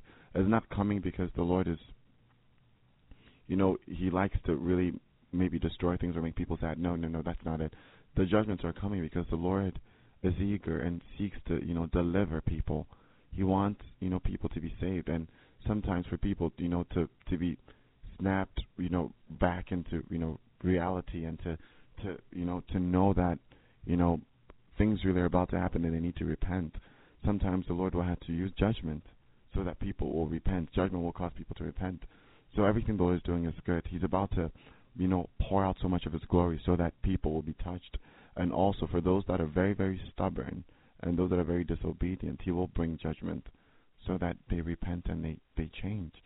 And right now, He just wants you to be right with Him because, you know, as we're seeing, they're, they're happening. But also just know that great glories of God are coming. God wants to save you and your family members, and He wants to save your friends and all those you've been praying for Him to save. And you know, this is the time that God's going to do all these things. So just remain in the will of God. Remain in the Word of God. Remain in holiness. You know, do your best to remain in God's um righteousness. You know, His righteousness that He gives us. You know, through the blood of Jesus Christ, He sanctifies us and He makes us clean before Him and always just do what the will of God is that you know for you for you. If you know there's something the Lord wants you to do, do it. You know there's something the Lord does not want you to do, then don't don't do it. You know, just you know, just be like a child, a humble child that would, you know, always obey the Lord in whatever it is that the Lord wishes and desires for you. If the Lord tells you to do it, you do it. If he if he tells you not to, you don't. Yes, brothers and sisters, indeed the Lord's coming and great things are about to happen. So I want us to go together right now in prayer, right now, and ask the Lord to pour out His Spirit to touch us and to minister to us and to, you know, to make us ready and to remove sin from us and to remove all fears and all darkness that is in us and to make us ready. Because, brothers and sisters, great things really will come. I want you to rejoice and to thank the Lord because our Lord, He's so good. He's about to do wonderful things. He's not going to leave us, you know, stranded. He's not going to leave us in pain and in darkness, but He's going to fill us with joy and with hope. You know, He's He wants to, you know, He, he wants it to be, you know, on, on earth like heaven. He wants heaven to be on earth, and so He's want He's going to pour out His glory. So, brothers and sisters, let's pray that the Lord will make us ready, you know, to receive this glory. And, you know, He's going to work supernaturally through so many people. And it's those that are ready that will be able to receive and work in this. And it takes time to get ready. That's why He's giving us all this time to get ready because after this time, it time's up and it's working time. So let's pray that the Lord will help us to you know, know the times we're in and to make perfect use of all that He's giving to us. So, Father God, in the name of Jesus Christ, we all humbly come before you. Father God, I pray that you'd fill all of us with more and more of your Holy Spirit. The God, you'd refine us, you'd deliver us, you'd cleanse us. The God, you would make us what you created us to be for you. The God, your will will be done on all of us in Jesus' holy name. I pray that God, whatever Satan has planned or is intending against any one of us, the God, you would break and that you would destroy that, that your will and your purpose, your plan and your intention would be fulfilled in all of our lives, O Lord, in the mighty name of Jesus. God, break every plan of Satan, break every yoke of the enemy against any one of us, Father. Let your will be done in us, God. Use us for glory, O Lord, in Jesus' name. God, I pray that you'd refine us. God, I pray that you'd cleanse us. I pray that God, you'd restore us. That God, your will be done in all this in the name of Jesus. Oh Lord, I pray that as you're coming, you would please prepare us. The Holy Spirit, make all of us ready. Father, let us not be living in sin, but let us be living in holiness. Let us be living in humility. Let us be living in righteousness. Father, let us live lives that are perfectly pleasing to you. Father, let us not be disobedient. Let us not be rebellious. Let us not be prideful, Father God. Let us not be living sinful lives. But Father God, let us be humble. Let us do what is pleasing to you, O God, in Jesus' name. Oh God, fill us with more and more of your Holy Spirit. Oh God, fill us with more and more of your holy presence. Oh God, touch all those that are listening, Father God. Your people need you. Your people need more and more of you. God, pour out more and more of you in their lives. Release, Father God, your anointing. Release your Holy Spirit, oh Lord. Raise a hedge of protection. Lord, of all of your children, O Lord, in the name of Jesus. Father, I pray that you'd release more and more of yourself. Release more and more of yourself on all the earth. Father God, let the, let the world know that you are great and that you are a good God. And Father God, please I pray that you'd heal all those that need to be healed. That God, you'd deliver all those that need to be delivered. That in this time that you'd cause us to focus on you and you'd cause us to be made ready, oh Jesus. Help us to stay in your word. Help us to seek you day and night without stopping. Father, help us to always repent. Father God, help us, Lord, to be humble.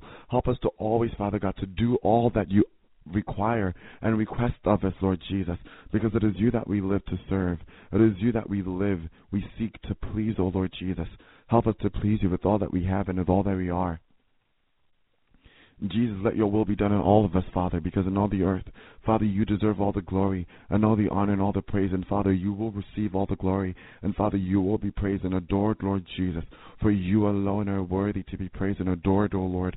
Great is your name, O God. There is none like you, O Jesus our magnificent Lord, our magnificent Savior. We thank you, God, for all that you have done and all that you're doing and all that you're using us for. And God, all that you're about to do with us and within us. Oh, Lord, I thank you so much. All praises, all honor, all glory, and all blessings, God, they all belong to you, Jesus. Thank you, Lord, for all that you have done and all that you are doing and all that you're about to do. Oh, God, fill us with more and more of your Spirit. Oh, God, fill us with more and more of your presence. Oh, God, fill us with more and more of your power and more and more of your anointing. Oh, Father God, I thank you so much for this time. In Jesus' name, pray thanksgiving. Amen. Yes, thank you, Lord. So, brothers and sisters, let's continue to pray in agreement. We're going to pray in agreement for about the next about next 10 to 20 minutes. Um, so I want us to all pray together in agreement because you know the Lord, you know He seeks, He desires that we pray. We all constantly pray without ceasing because you know Satan is working and he wants us to work spiritually too.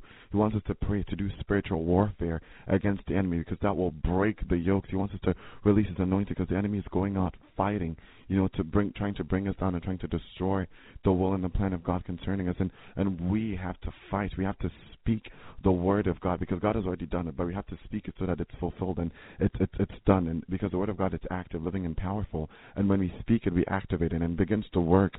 And whatever purpose that it's spoken to do, it does it. So let's pray and let's speak the word and the will of God. And you know, let's pray, especially for family members. And for those that don't know the Lord, that the Lord will save them, the Lord will touch them, that He'll heal them, that they'll come to know Him our family members that don't know the Lord. Father God, in Jesus' name, we come in all of our family members that don't know you into your hands, O Lord. Father, I pray that you will touch them. I pray that, Father God, you'd bring them into a realization of the truth, O Lord Jesus. That you will let them understand you, God. That you will let them know you, O Lord Jesus. That you'd pour out your Spirit upon your people, O Lord Jesus. In the mighty name, O God, I pray that you'd rain down your fire. Rain down your Holy Spirit, Father God. And Lord, break whatever yokes or bondages that are in the lives of all of our family members, Father God. For all those that are listening, Father God, I pray that you would send down angels into their homes and into their families, and that you would open the eyes of their family members, that you would deliver them, O God, from all disobedience, from all pride, and from all rebellion. Oh, Father God, that you touch your family members and that you'd bring their hearts to you. The God, you would save their family members. Oh, Lord, save them all in Jesus' name. Oh, God, let your will be done in the lives of all of your people. In Jesus' name, God, fill your people with more and more of your Holy Spirit. Oh, God, use your people to bring more and more glory to your holy name. In Jesus' name, Father God, refine your people. Refine your people. Cleanse your people. Cleanse your people. Father God, touch, touch their families, oh, Lord Jesus. God, I pray that your will will be done in the name of Jesus. Father God, bless and strengthen your people in Jesus' name. Father, let your will be done in their families, O Lord, in the name of Jesus. Oh, Father God, pour out blessings, pour out blessings, oh Lord, upon all their families, Father. Oh, touch their families, oh God. Let your will be done in all their families, oh Lord. In the mighty name of Jesus, Father, release your presence, release your glory, release your Shekinah power, release your anointing upon them all, Father. In Jesus' holy name, we pray thanksgiving. Amen. Yes, and let's continue to pray for all those that are lost and all those that are not saved all around the world. That the Lord would save them and the Lord would touch them. And the Lord will cause there to be a great revival that would spring forth, that will cause all these souls to come to Him. Because our Lord is a God that is eager, that desires to save. Father God, in Jesus' name, we humbly come before you, Lord. I pray that, Lord, you would please bring to you all the souls, Father God, that desire, that desire, Lord Jesus, to be saved. All those souls that, that, that, that, that Lord Jesus, are lost. All those souls that are struggling, Lord Jesus. You see them and you know them. And God, only you can save them. Only you can deliver them. God, I pray that you'd save and deliver them right now. In the name of Jesus, that God, you'd break and paralyze and destroy the works of Satan against them all. In Jesus' holy name. Father, so many people, Lord, they don't know you, but Father God, you see and you know everyone. You see and you know all things, Father. I pray that you have mercy, Lord, and you send your spirit in all the world, Father God, to Asia, to Africa, to Europe, to America, to South America, all the way to Australia, Father God, to the ends of the world, that you would send your spirit to every corner. You would send your spirit to every corner, Lord Jesus, of the whole earth, and that you would touch and that you would save, and that you would bring revival, O Lord. Oh, Father, release, release, release your glory, release your anointing. Oh, Father God, release your presence release your power. In Jesus' holy name, Father, I pray that you'd refine your people. You'd refine them all. That you'd sharpen them, oh God. That you'd make them perfect and ready for your coming. Oh God, fill your people with more and more of you, Father. Heal all those that need to be healed, Father. For those that are blind, open their eyes. For those that don't know you, let them come to know you. Let them come into the knowledge of Jesus Christ of Nazareth. Oh, Father God, spring forth revival in all the world, Father. Let them all know you, O Lord Jesus. I pray that God, you would bless your people, that you'd strengthen them, and that you'd fill them with your Holy Spirit, and that God, your will will be done in all their lives, O Lord. I thank you, God, and I bless your holy name. Oh, God, thank you so much, O Jesus. Thank you so much, O Jesus for all that you have done and all that you're doing in the lives of your people. Oh God, you are so great, you are so good, you are so wonderful, and you are so magnificent, God. All praise, all honor, and all glory, it all goes to you and all belongs to you, God. I thank you for your wonderful things that you have done and that you are doing. Oh God, there is no one like you, Lord. I pray you make all of us ready for your coming. Holy Spirit, please keep preparing us, O Jesus. Yes, Father God, make us ready, Father.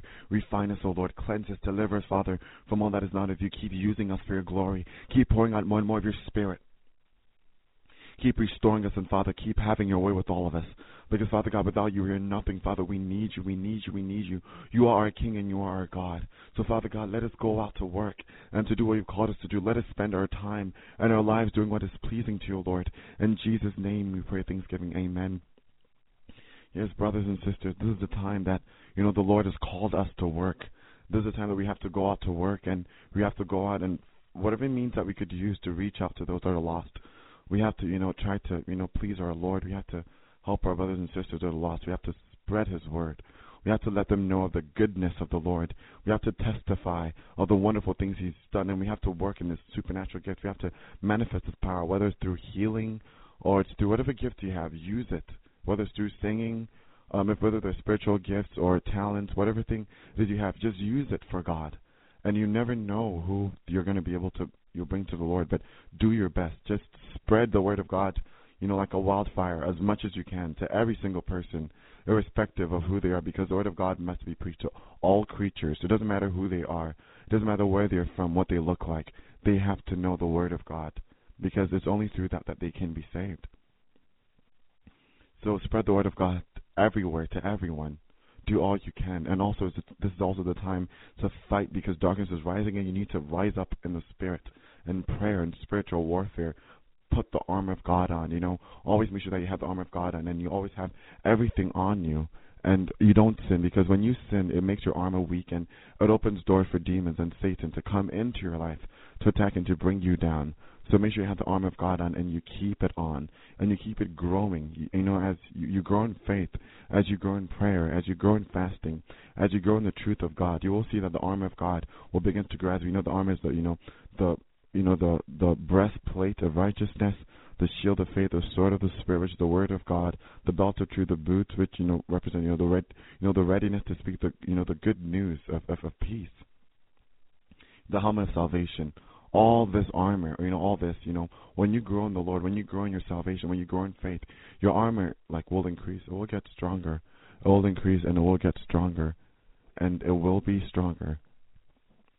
And what's going to happen is you'll eventually, you know, overcome so many circumstances and and and so many trials, and you know what the enemy will try to to bring to defeat you with. It sometimes might be trials, but if you keep persisting and fighting over time the Lord will give you the victory.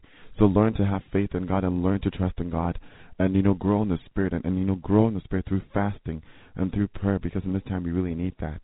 Because a lot of things are going on trying to bring God's people down, but we need to know the will of God concerning us and we need to pray and fast. We need to pray a lot and fast and you know without stopping. We need to keep doing this. Just to constantly seek the Lord, constantly seek the Lord, prayer, prayer, prayer and fast so that our spirits are sharpened because our God is a God that is a spirit and you know he communicates to you know to us spiritually. Uh, we can't be faithless and always want things to be done physically. A lot of people like things like that. A lot of people always want to be in their comfort zone. They want things to always be in a way that they can always clearly understand and you know that they can be expl- that they can understand with their scientific methods and all that. But our God is very different. He's a God that has no limits, and He wants us to trust in Him and know that He's a God without limits. And He doesn't expect He doesn't want us to limit Him by our little imaginations or our little thoughts or the little knowledge we have. He's far more greater than that. He wants us to have faith in Him and to trust in Him and to you know when He says we should do something, we do it. He wants us to grow in faith to grow in a very, very deep, intimate relationship with Him for He's coming soon, and in this time, we need to be prepared. We need to be ready for the great things that are about to happen. And our brothers and sisters, I love all of you all, and shalom, and God bless all of you, and may the grace of our Lord Jesus Christ, the love of God, and the sweet fellowship of the Holy Spirit be with us now and forevermore. And surely God's goodness and mercy shall follow us all the days of our lives, and we'll dwell in the house of the Lord forever and ever. And, and may the Lord bless us, may He keep us, may He cause His face to shine upon us, may He raise His countenance upon us, may He be gracious to us. May He fill us with His love, His hope, His joy, and His peace. And may He fill us with His glorious shalom in Jesus' name. So God bless all of you, and I love all of you, and just keep remaining in the Lord and the will of God, because He's coming, and great things are about to happen. Great, wonderful, amazing things, great revivals and transformations. God is going to change, and He's going to touch people. He's going to heal, and He's going to restore people. But at the same time, those that are rebellious and disobedient, they will fall. People are going to be either blessed or cursed. So choose which side you want to be on before it's too late. So God bless you all.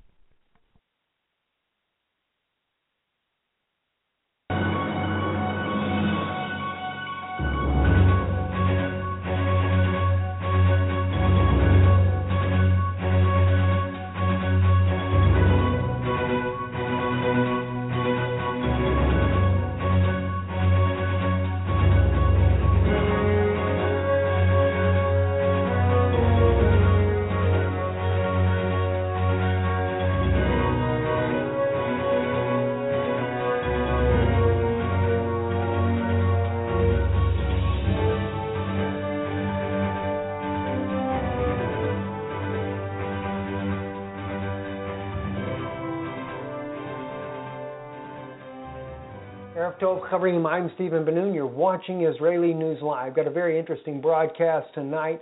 We did lose our sound and live stream there, and we uh, got you going here though, to where you'll be able to see the broadcast. There, I actually had to redo the broadcast. If you, anyway, if you have your Bible, let's go quickly over to Daniel chapter 11, verse 43. Now, this is speaking about the prince that shall come. And a little bit later, we will go into that, uh, go back to the scripture in Daniel chapter 9 just to review that. But starting here with verse 43, this is a biblical prophecy that is fulfilling itself. It is manifesting itself right before your eyes on a daily basis, and people don't even know. They don't even realize prophecy is being fulfilled in verse 43 of chapter 11 says, But he shall have power over the treasuries of gold and silver, and over all the precious things of Egypt, and the Libyans and the Ethiopians shall be at his steps. Now, who's that he? That is the prince that shall come, and he is over the gold and and the and the tre- He's over the over the treasures of gold and silver, and over all precious things of Egypt. That's none other than the Pope of Rome. That is Italy itself and you're going to find out the whole money trail. Follow that money trail, and you'll find out who the guilty party is. And we're going to go into that very rapidly here. First, though, I'd like to take you there to some news articles that I copied and pasted here into my uh, WordPress here. Excuse me, my my uh, uh, Microsoft uh, Word. And this article right here is one of the very most powerful ones here. It says vast natural gas reserves discovered in Ethiopia. Uh, pipeline stretching from Ethiopia to Djibouti under construction. This was released on March the 27th of 2015. All right. Now this pipeline that's being built there, it actually says that uh, Times uh, is is who actually did the article here. It says Addis Ababa, the vast reserves of natural gas recently discovered in Ethiopia drew particular attention to the international companies.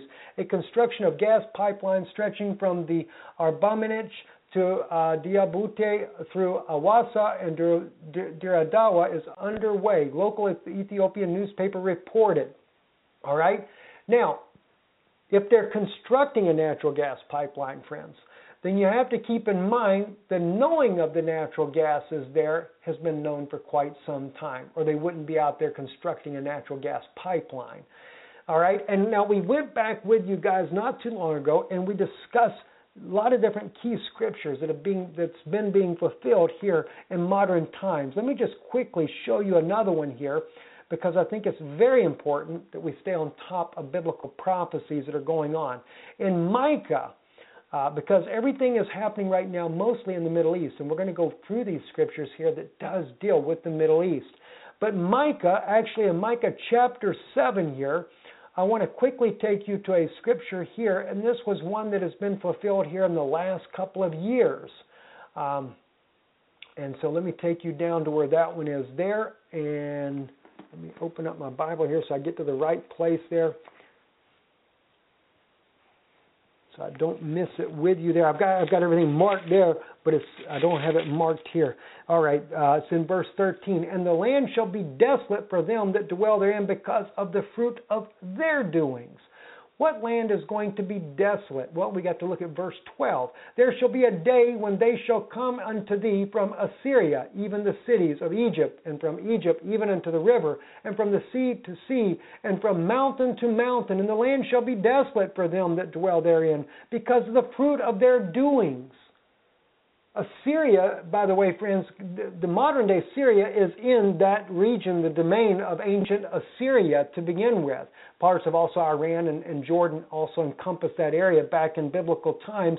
But it says that it would be desolate because of their own doings. That's because the United States went in there and created ISIS, uh, along along with some help with the, with Israeli Mossad there that have actually helped govern the forces there that have caused an internal conflict, a, a civil war. We know we know from John Stockwell, the former CIA head of director of operations there, who has stated that the United States is very well known for toppling democracies, perfectly good democracies, for whatever gain or purpose that they so desire. Well, that's what's happened in Syria. Bashar, Bashar al-Assad, the president of Syria, has had to endure several years now of civil unrest and civil war in his country, thanks to the United States that wants to oust him. Well, we're going to find out why because Daniel clearly prophesies of why that this is going on. And anything back in here, we got all kinds of prophecies that we've talked about in recent broadcasts about these things that are that are going on there in the Middle East. But of course, Russia has thrown a has thrown a monkey wrench in the whole program because Russia came in, and that was something that the Vatican was not thinking about. When I say the Vatican wasn't thinking about, you have to remember, I believe it's in the Apocalypse of Abraham Abraham's apocalyptic writing speaks about how that the world would be bankrupt by the Roman soldiers in the latter days. The Roman soldiers, well, that tells you clearly then that Rome is the one that's over the soldiers. And of course, Rome does carry a lot of heavy weight over NATO, the NATO forces, the United Nations. The Vatican has a lot of weight over all of this completely without without any I mean, that's just facts. Okay, facts are facts. We can't we can't ignore that. Now, let me take you real quick here before we jump back, uh, going back to Daniel here to the prophecy in Daniel. And we'll be dealing with a couple of things there in Daniel. I need to, uh, and we'll be going to Obadiah as well. Let's quickly get us back here, here, chapter 11 here. We'll scoot right on down here to some of these verses in the bottom where we'll be picking up at. And uh, let's go back though to the articles, some of these articles that I brought out here. Now, another one here, another thing that we've seen here, that violent clashes in Ethiopia have broken out over a master plan to expand the Adidas, okay, the Adidas Ababa.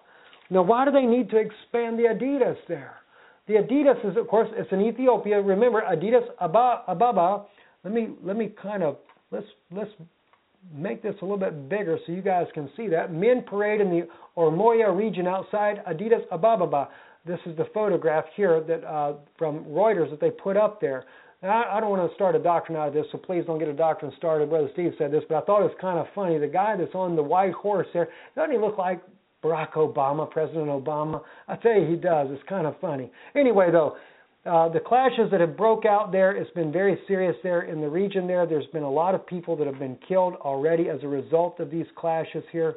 I'm going to blow this up so you can see a little bit better on the screen. At least 10 students are said to have been killed and hundreds injured during protests against the Ethiopian government's plans to expand the capital city into the surrounding farmland. According to Human Rights Watch, the students were killed this week when security forces used excessive force and live ammunition to disperse the crowds. Uh, this here was uh, says here the students were protesting against a controversial proposal known as the Master Plan to expand Addis Ababa into surrounding or- Oromia state, which they say will threaten local farmers with mass evictions. Mass evictions? Why would they want to throw the Ethiopians out of their land? Well, remember what we just saw here. There is a huge amount of natural gas that was discovered in Ethiopia, and they're building that gas pipeline. And where does that happen to be at? It's in that very region there that we just now talked about, right there on your screen. And I'll highlight that up for you guys so you can see that a little bit better yourself. Addis Ababa. So there is a reason then why they're going to do this mass eviction. Now you might say, well, Steve, that, that, there's no, you don't have any proof on that. You're just speculating. This is why they're doing it because you're looking at a Bible verse and saying that the Vatican's in behind the, the, the Ethiopia follow, following at its steps.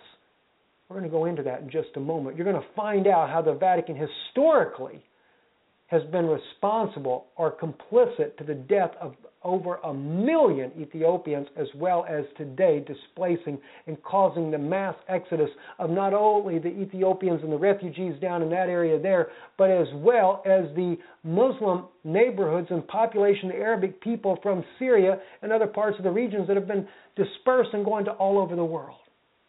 All right, very sad situation indeed. So violent clashes are broken, breaking out, broken out in Ethiopia over the master plan to expand the Addis. That's exactly what we're seeing happen. Now remember, the Vatican claims to be that world ruler. They claim to be the, the, the, the main one over the world there. Let me move on down a little bit further here. All right. Um, this here. Now, I want you to see what the Vatican's official news is going on, that they're saying as well, because they're reporting about what's going on out there in Ethiopia too. This is under the, the news of the Vatican News, official Vatican network. It says Africa, Ethiopia, emergency in Ethiopia for tens of thousands of South Sudanese refugees. Addis Ababa. Wow, that's right where we're at.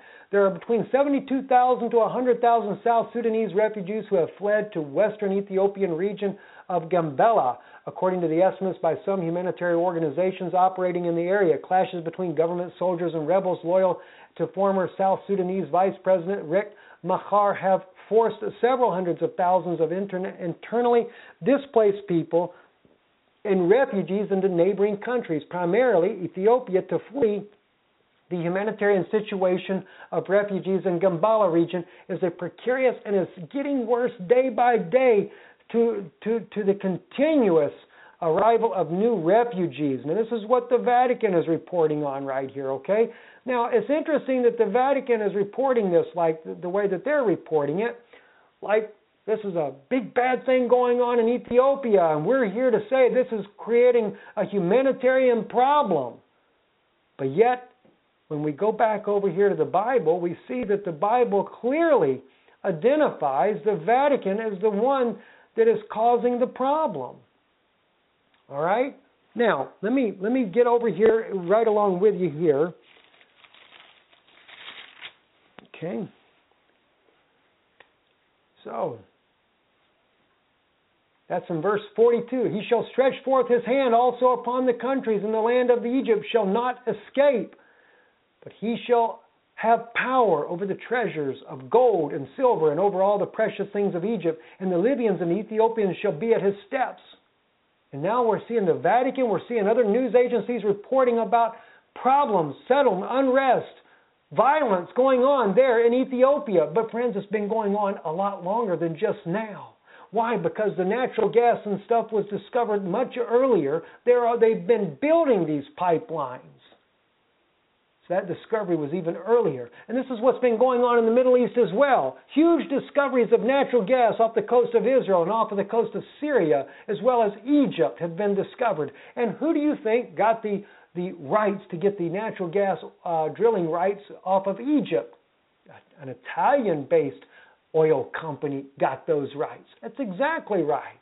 Well, you might say, Steve, that's still not, uh, you're not implicating the Pope at that particular point. Well, you're right, we're not. So let's take a look at what's really going on, and then we're going to come back to the biblical side of this, and we're going to really backtrack a little bit in Daniel's prophecy of chapter 11, and we're going to bring it down with a grand finale for you here. All right, friends, let's go over here. We have a wonderful thing that is being put on right now by the by the Vatican. The Vatican and the World Bank partner to launch a Year of Mercy with St. Peter's Climate Change Light Show. That sounds like a wonderful thing that the Vatican's doing. The Pope of Rome has put this together. This was actually something that just come to pass. It happened, uh, says Rome, on December the 4th of 2015. The Catholic Church, founded to shed the light of Christ on the world, has quite literally invited the world to shed its light on her. On December the 8th, the Feast of the Immaculate Conception, as well as the opening of the Extraordinary Jubilee of Mercy, Pope Francis has allowed the climate change partisans and population controlled advocates to project a light show on the facade of the cupola of St. Peter's Basilica in Rome, the most important church in the Catholic world, so as to inspire change around the climate crisis. The show titled Illuminating Our Common Home, probably Illuminati Our Common Home, will project onto St. Peter's images of our shared natural world in order to educate, inspire, and change around the climate crisis across generations, cultures, languages, religions, and class. States a press release about the event put on by, the, by one of the sponsors. The Vatican spokesperson for the event, Archbishop Rino Fisichella, the president of the Pontifical Council of the New Evangelicalization called the event unique for its genre and for the fact that it is being displayed for the first time on such a significant backdrop. These illuminations will present images inspired by mercy of humanitarian, of the natural world, and climate change, Francesca said. Francesca said that the light show of the Vatican is meant to link Pope Francis' environmental encyclical Laudato Si with United Nations Climate Change Conference uh, uh, currently underway in Paris. The Vatican has shown strong support for the conference. Having the show conclude the opening year of mercy celebrations also links the Pope's message about mercy to fighting climate change. That was officially, officially, what is, was done on the 9th there in Vatican City. As you can see, they were using the, the images there on front of St. Peter's Basilica to actually do this, which is really not St. Peter's, but that's what they call it, nonetheless. But what they did not tell you is just how wicked and evil the World Bank is. And the Pope of Rome has known this all along. And what's really been going on in Ethiopia, they've known all along as well. But the thing is, they would have you believe all these lies that we just shared with you here. They, they would rather you believe the lies that the Vatican has told you on their news program. They, oh, by the way, the Vatican did make sure that the so called Ethiopian Christians that were killed in Libya, that were all beheaded, this made world headlines. These Catholic boys that were beheaded by ISIS. Of course, ISIS is making its round not only in the Middle East, but also down into Libya and even into Ethiopia. And they were beheading Catholic Christians. Why? To make it look like that they're the victim. Of course. They don't want you to know that the, the Vatican is very complicit with this huge refugees and humanitarian crisis that's going on. They don't want you to know about that. Okay, so let's go. Let's go back and let's take a look at some things here. Like I said, this here violent clashes in Ethiopia, the master plan to expand Addis, and for what reason? Because of this natural gas reserve that's been discovered. They got to make way for it, and they might be broadening the city not just for being able to do the natural gas, but maybe they need to build new buildings in there. You know, for the common good of Ethiopia, right? Well, let's take a look at what's really going on. What the Vatican really is supporting. This here was found on the World Bank. Uh, the website there is called theworldbank.org. All right, and this article here, this was done by, by the way, friends, over 50 journalists were involved in putting this information together here. And I'm going to only highlight on a few things that, are, that is actually in this article here that I want to share with you. All right, but let's just let's just kind of highlight transcript. Vatican press conference with World Bank Group President Jim, uh, Jim Yong Kim. He says, "I came here, uh, here specifically. Oh, I'm sorry, this was not the article done by the 50. Uh, my apologies, friends. I need to take you to that article first. Uh, that, you know, no. Let's go back here. All right. This here only shows again the Vatican's involvement. It's another the World Bank, this is on their website, showing the Vatican's involvement with the World Bank, is what we're looking at right here. The transcript, the Vatican press conference with World Bank Group President Jim, Jim Yong Kim. It says here, Dr. Kim, thanks very much for coming. I came here specifically to speak with the Holy Father about some of the things that have been happening in the World Bank Group that affect the entire world and that are much in line with his stated priorities. As you may know, we have launched a target to end extreme poverty that is people living on less than uh, uh, let me let me blow this up again for you guys that are, that are watching here. Okay. As you may know, we have launched a target to end extreme poverty that is uh, people living on less than uh, U.S. Uh, $1.25 a day by 2030. That's awful gracious of you, isn't it? And that means to bring it below 3% of people in the world living in extreme poverty. And we've done a lot of studies, and it turns out that it's going to be extremely hard to reach that target. Well, of course not. As long as you're keeping all the billionaires and millionaires all fat, and as long as the Vatican holds all the treasures of the world uh, in, in Vatican City and in the Vatican Bank, and of course in the World Bank as well, and they won't release their funds, yeah, no one's ever going to make over a dollar twenty-five a day in these impoverished nations. Anyway, so, so the growth rates, especially inclusion of the poorest in growth, are going to have to be at levels that are higher than we've seen in the last 20 years. In other words, we have to grow more quickly and we have to include more of the poor in growth if we're to reach that target. Sounds like a great thing, Mr. Jim, uh, Jim Mr. Kim. Moreover, the second target that we have set is boosting shared prosperity. And by shared prosperity, we are going to follow the income growth of the bottom 40% of the population in developing countries. And we've now understood that throughout the world that if you leave, if you have GDP growth, but that don't include the bottom 40%, you build instability into your societies. We've seen this in the Arab Spring. We've seen this in Brazil and Turkey. Well, you helped create Arab Spring and you're creating the crisis in Ethiopia now. And so, in many ways, that the Holy Father has been saying about inclusion and poverty is exactly the same things as we have been saying. So, I spoke with him at great length about our target to end poverty. I spoke with him also about our commitment to work in the most fragile and conflicted states. That was awfully nice of him, wasn't it? Awfully nice of him to say that. But let's see what the World Bank is really doing. All right, so we go down to another article in which we pulled up here, and that happens to be the Africa Ethiopian emergency and Ethiopian for tens of thousands of South Sudanese refugees. Oh, I'm sorry, that's the African one. I mean, that's the uh, the Vatican one. Here's one we're looking for right here. This here, how the World Bank broke its promise to protect the poor. This is the article that has over 50 journalists that were a part of this. And some of these journalists that are named here, I want you to be able to see for yourself so you know that I'm not just making this up. Sasha uh, Ben Hallman, Michael Hudson, uh, Shane Shifflett, um, uh, several of these, Giulia Afiune, Mark Cabra, Anthony Langat, Jacob Kushner, Many, many different people were involved in putting this article together and doing the investigation on this about the World Bank's uh, system there. I highlighted some key information that I wanted to share with you. These are the key findings of the report, report itself. Over the last decade, projects funded by the World Bank have physically or economically displaced an estimated 3.4 million people, forcing them from their homes, taking their land, or damaging their livelihoods. World Bank has done this? Well, maybe that explains why we have a problem in Ethiopia right now of civil unrest. But of course, the Vatican is reporting that it's, it's some of the for, it's, it's the other the, the former government the, uh, the former president's rival people that are causing the problems. But it says here the World Bank has regularly failed to live up to its own policies for protecting people harmed by projects it finances.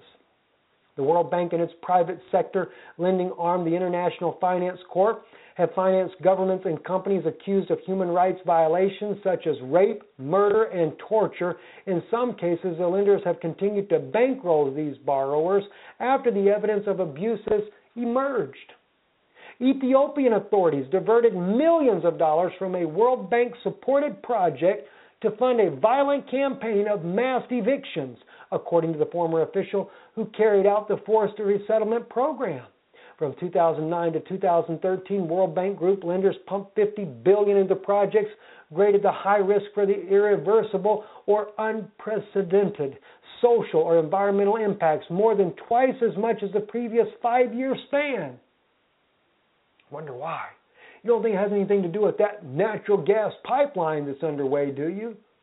I'm sure it has a lot to do with it. The bank's commitment, it says, is to do no harm to people or the environment. The World Bank has broken its promises or its promise. Over the past decade, the bank has regularly failed to enforce its rules with devastating consequences for some of the poorest and most vulnerable people. Oh, but isn't the Pope right there behind them? Oh, yes. Pope Francis they had them a great facade out there to show that they're there for the environment and for the people. They're not the cause of any of the unrest because we can trust Vatican News for that. Vatican News tells us that's the former president of Ethiopia. They're the ones causing all the unrest. Maybe that's where all the money's going there.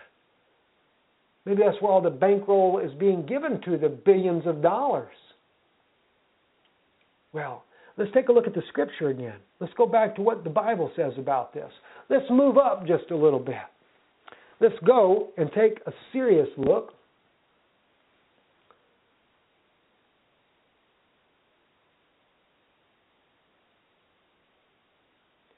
Now, before we before I start here in the bottom here of of Daniel's prophecy chapter 11, we're, we're actually going to start at verse 36, but I need to run you up to verse 14.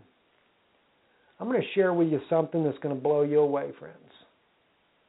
Again, prophecy being fulfilled. Let's look at verse 13 first. And the king of the north shall again set forth a multitude greater than the former, and he shall come on at the end of times, even of years, with a great army and with much substance. With, he's coming again. So I guess, Mr. Francis, when you, you know when the Pope before you or the Pope before that, John Paul II, when they sent NATO and their allies in there to destroy Iraq, that wasn't enough. Wasn't enough oil fields. You you got in there and caused the unrest and caused the Iraqis to go in there and and to uh, invade Kuwait to justify a reason, and of course do some more mass killings up there with the Kurds in the northern part of Iraq. Because why? You have to liberate this country. After all, one of your first uh, uh, first Iraqi uh, arch, not archbishop, but cardinal. You you nominated you you actually promoted a cardinal from Iraq. That was really nice of you. But you destabilized the region, sent the United States in there. That king of the north, he goes in there and just ransacks the whole place destabilizes it. Then we find in verse 13 it says, And the king of the north shall again set forth a multitude greater than the former. That's your army, that's your Roman soldiers. Because remember, it was in the uh, apocalypse of Abraham, I believe is where this is written at, where it speaks about that he will that, that they will bankrupt the world with his Roman soldiers.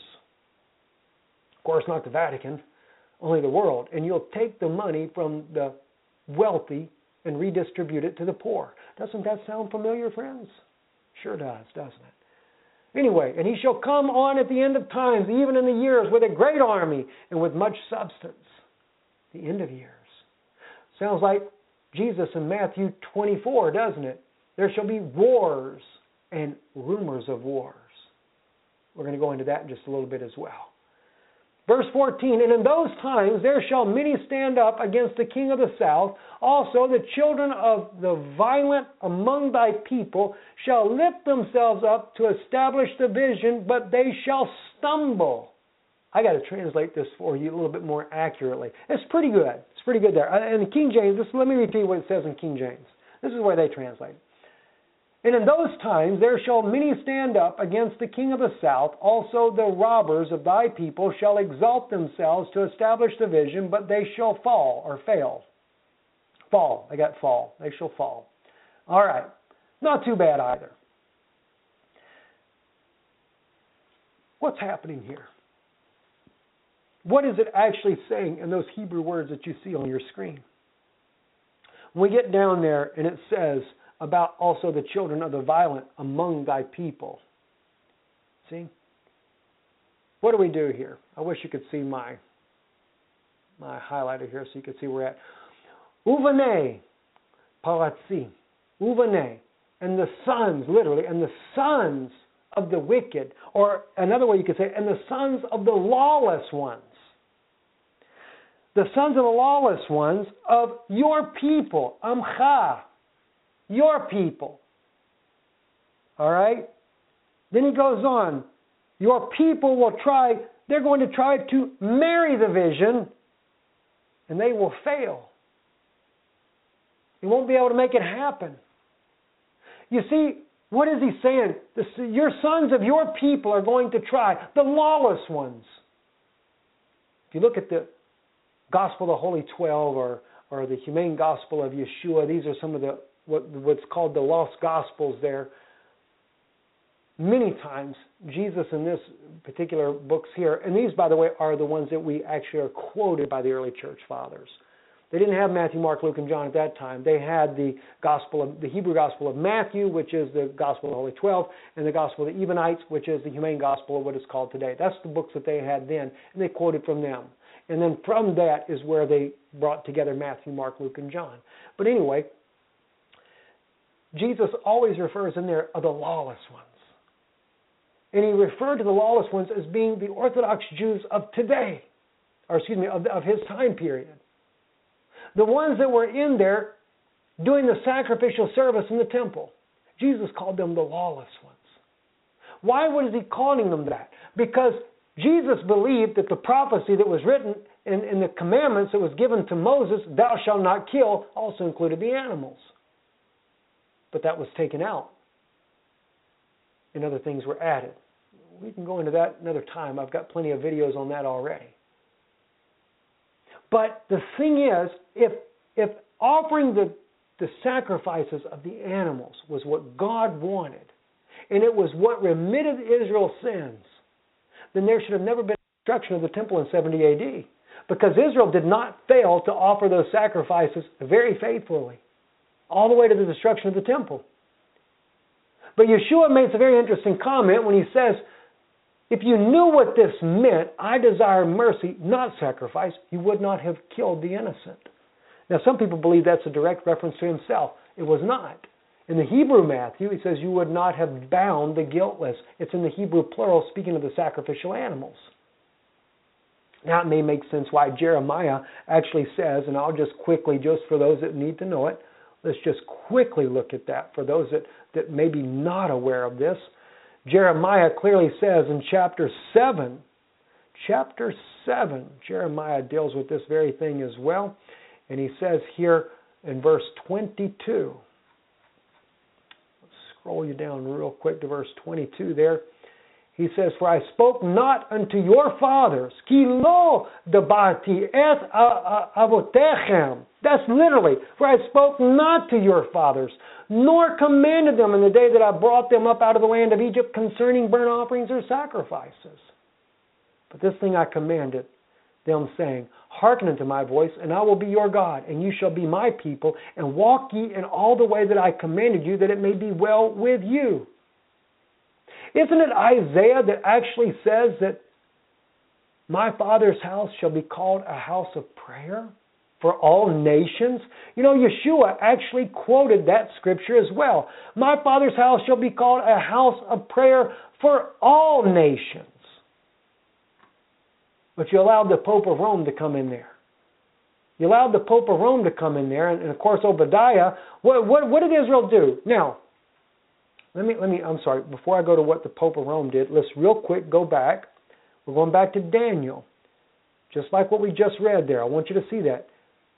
See, what did he say there in verse 14? Chapter 11. I probably didn't hit on chapter 11 yet. Sorry about that. In verse 14, he says there, and in those times there shall me so stand against the king of the south, also the children of the violent, or the children, children of the lawless ones, sons of the lawless ones among thy people, shall lift themselves up literally uses the word marry in there. Ina sha'u is they shall marry. They shall they're going to marry the vision. They want to marry the vision. In other words, they're, they're trying to bring it to pass. They're trying to make the vision of what? Of my Father's house shall be a house of prayer for all nations. Not just that, but to bring past the millennial reign where it speaks about in that day that all nations shall come into Jerusalem. They're trying to manufacture a prophecy. But it's not going to work. You want me to prove to you they're trying to manufacture that prophecy? Shimon Peres. See, because he says, Amcha, your people. He's speaking to Daniel, your people. Paratzi Amcha.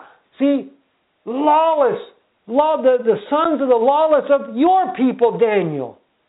Like Benjamin Netanyahu, Shimon Peres, and others in the Israeli government that have been working with Rome and allowing Rome to come in and take over Israel.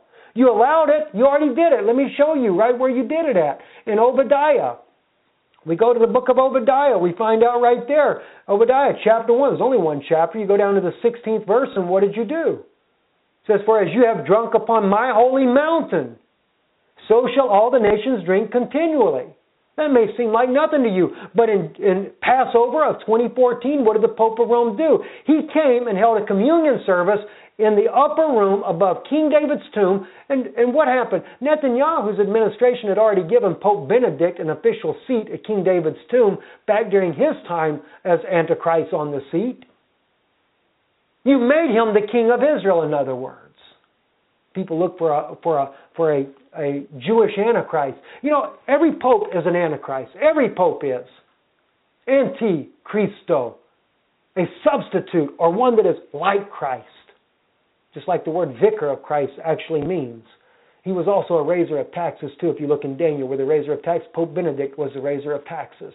He was the one that came out and officially started condemning all these rich, wealthy people that have their money hid in Swiss banks and things like that. And sure enough, all these tax laws got passed, and they gathered all those people up, buddy, and they got their money back. He was your tax raiser.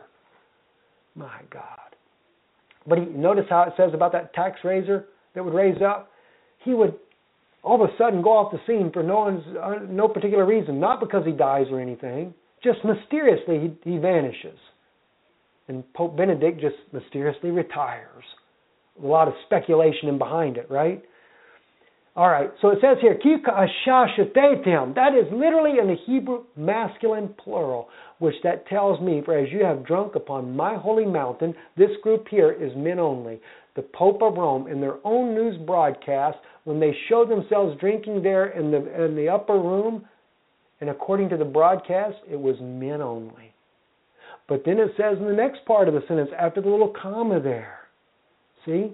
It says, it says, Al HaKodeshi, on my holy mountain, which Mount Zion is identified in Obadiah as the holy mountain. So, yes, it was on Mount Zion. It was in the upper room. It is by the Pope of Rome. It was men only in the first time they did it. Then it says, Ishatu kol hagoim, and they shall continually drink all the Gentiles. And that is gender inclusive plural. And they've continued to do their masses, not just in the upper room. They even went in there and evicted the Jews out of King David's tomb and did a mass in there. You want to know why? They wanted to show the Jews that they had control. Now, that is where your prophecy that's one of the examples of the prophecy that is being fulfilled right before your eyes, friends. I mean, my gosh, friends, I wish some people would wake. Uh, many of you guys do wake up. I, I don't want to condemn you guys. Many of you are waking up. And remember, Daniel, the prince that shall come in chapter 9. Remember what we said about that right there, chapter 9? Let's go down to, what is it, verse. Uh, was it verse 26? And after three score and two weeks shall an anointed one be cut off no but and, and be no more and the people of a prince that shall come shall destroy the city and the sanctuary the prince that shall come that's your antichrist spirit he's not the anointed one he's not the mashiach as it says here ikaret mashiach see that was the anointed prince that is cut off he's cut off in the midst of the week see right there in the midst of that 70th week And see, they're trying to manufacture. They're trying to make the. They're trying to fake a millennial reign. They're trying to fake all the nations are going to come to Jerusalem. This is why they're trying to internationalize Jerusalem. This is why they're taking and they're going to throw the Jews. They're going to evict the Jews out of Jerusalem. Giulio Meotti wrote that in an article uh, on Israel National News. Look it up. He said they're going to evict the Jews out of Jerusalem. This is what they're doing all these laws for, friends. All right? Now, going back to chapter 11. Again, verse 14, just to get it to stick, I want it to sink in there. See, also the children are also, uh, literally it says, and the sons, uvene parsi, and the sons of the lawless of your people, amcha. See, they will marry the vision. They're going to try to marry the vision, or it's you have to try to make sense for people to understand. So it says they, they lift themselves up to establish the vision. But they shall stumble, or they shall fail, or they shall fall. So, see, no matter how much you get the Jews involved in it, Mr. Pope of Rome, you're not going to succeed. God's already prophesied your fall. Now, let's go ahead and let's go down now. Verse 36. We're going to jump back into the Middle East and then come right back to Ethiopia with this. And the king shall do according to his will. And he shall exalt himself and magnify himself above every God, and shall speak strange things against the God of gods and he shall prosper till the indignation be accomplished. For that which is determined shall be done. Neither shall he regard the God of his fathers, and neither the desire of women, nor any God shall he regard, for he shall magnify himself above all. Above all.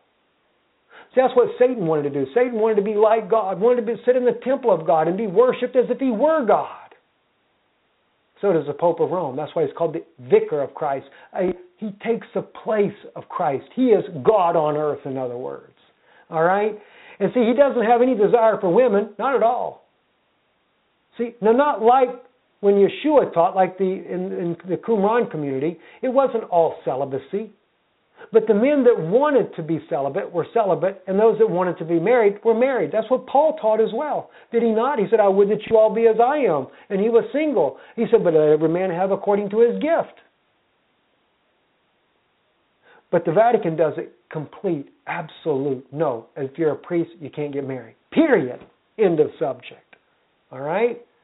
Now, verse 38 But in his place shall, shall he honor the God of strongholds, and a God whom his fathers knew not shall he honor with gold and silver, and with precious stones and costly things.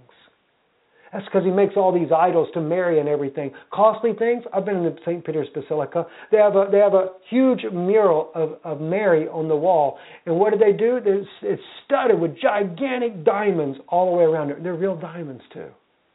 They're real diamonds. See, but he doesn't acknowledge the God of his fathers, Abraham, Isaac, and Jacob. He doesn't acknowledge the true God of Israel. All right? And he shall deal. No, but remember, see, precious stones, and with precious stones. Those are those diamonds that are in St. Peter's Basilica. And he shall deal with the strongest fortress with the help of a foreign God. You know what that is? Notice, and he shall deal with the strongest fortresses with the help of a foreign God. This is where he gets the Muslims involved. This is why Hezbollah is going to help him take over Israel. And this is why what Mahmoud Abbas is working with him. See, the Bible says also that he comes up strong with a small people, and also in Daniel chapter 11 here, the prince that shall come comes up strong with a small people. That was your Palestinians. But he also, he is strongest with a fortress with the help of a foreign God. That is their Allah. And Allah is not Akbar. He's not greater. He's inferior because it's the devil. It is not God. All right? That is Marduk. That is who he actually is worshiping now. Whom he shall acknowledge and shall increase glory, and he shall cause them to rule over many, and shall divide the land for a price. I need to include maybe even in this video here if I had the time. I'll bring it up very soon. I, I, we did the, the, the, the interview with Lionel Parkinson. Fascinating insight on who Marduk really was in the, in the Cyrus cylinder something that he worked on. His father worked on the Dead Sea Scrolls. Very interesting. He's a document examiner. We interviewed him, and I've been promising to bring that out. I've got to bring it out for you guys. Verse 40 And at the time of the end shall the king of the south push at him, And the king of the north shall come against him like a whirlwind, with chariots and with horsemen, and with many ships, and he shall enter into the countries, and shall overflow and pass passes through. Yeah, they start to push against the Pope of Rome, and he sends in the NATO forces to come in there and deal with all of you. He shall enter also into the beauteous, uh, beauteous land, and many countries shall be overthrown, but these shall be delivered out of his hand. Edom, Moab, and the chief of the children of Ammon. Do you know? Let me just see if I can't, real quick, get something for you.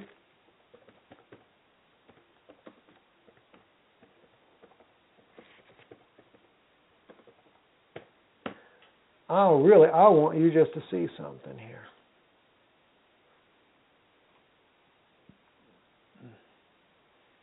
Now, Moab, that's Jordan. Ammon, the kingdom of Ammon is modern day Syria. Can you guys see that on there? I hope you can. The kingdom of Ammon is modern day Syria. Moab is Jordan. Well, the Pope of Rome's already got an alliance with Jordan. Kingdom of Edom, that's probably part of Jordan as well.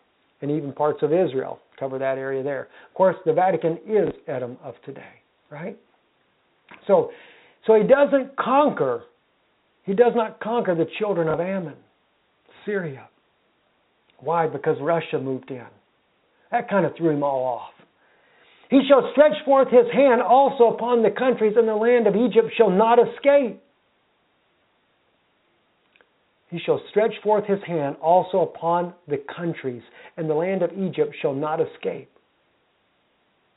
He's already sent the U.S. in there. They did the Benghazi thing, and then they caused a civil unrest there. And, and President Putin asked the United States, do not kill Gaddafi. Oh, but why he was in the hands of the people there, they made sure they put a bullet in his head. Was the CIA present, Mr. Uh, Obama?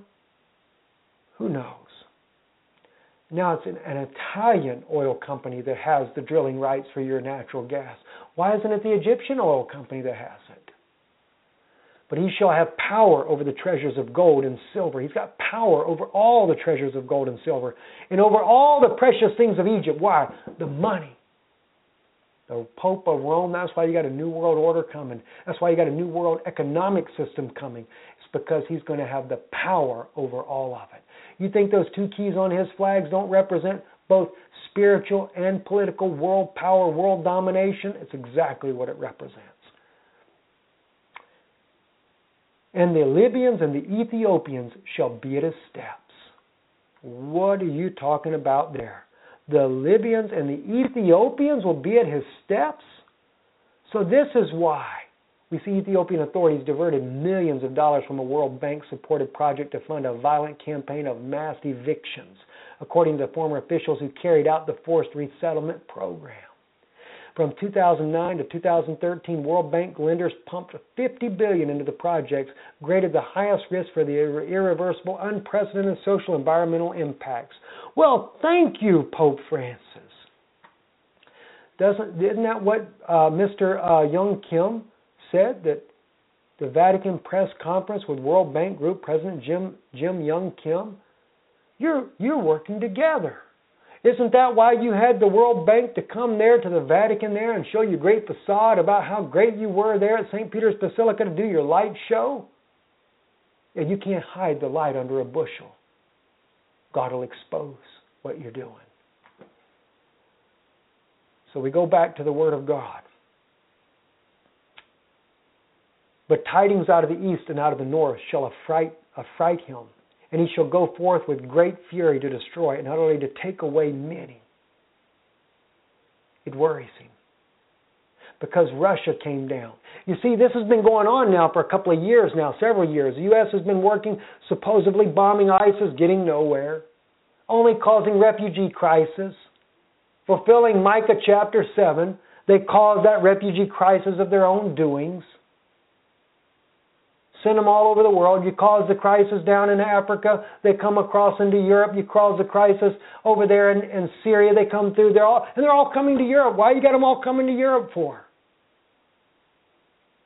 Maybe you want to in, maybe you want to redistribute the wealth. Maybe that's your, your idea. But the tidings out of the north of the east. See, China and Russia. See, you're not sure so much about China. So you hurried up and got them in the IMF, International Monetary Fund. You got them in there to kind of, hopefully, they won't turn against you. So then you went on a fury. We saw that even with John Kerry's words the other day about Iran and Russia. He said the Assad regime, Bashar al Assad, the president of Syria, has to go. And he said, and if Iran and Russia don't go along with the plan, then we will know who the problem children are and we'll deal with that. We'll have to make we'll have to do things that we don't want to do. This is what Mr. John Kerry had to say about President Putin and of course the Iranians. All right? And he shall plant the tents of his palace between the seas and Botis, holy mountain, and he shall come to his end, and none shall help him. Now we can think about Nathan's dream. He sees Russia and the NATO allies go to war with each other for about two weeks. That's why they're worried. After that, though, they do an alliance. Then they come against Israel to take the land. But that's where Edom comes to his end. And by the way, in closing, I want to share this with you here. Let's go back to Obadiah. I want to share something with you that is very fascinating to me. Verse 20 In the captivity of his host of the children of Israel that are among the Canaanites, even the Zarephath, in the captivity of Jerusalem, this is the Sepharad, excuse me, Sepharad, shall possess the cities of the south, and saviors or deliverers shall come up on Mount Zion to judge the mount of Esau, and the kingdom shall be the Lord's. That's why Rome has an end. Little Nathan, in his prophecy that he saw, what did he see?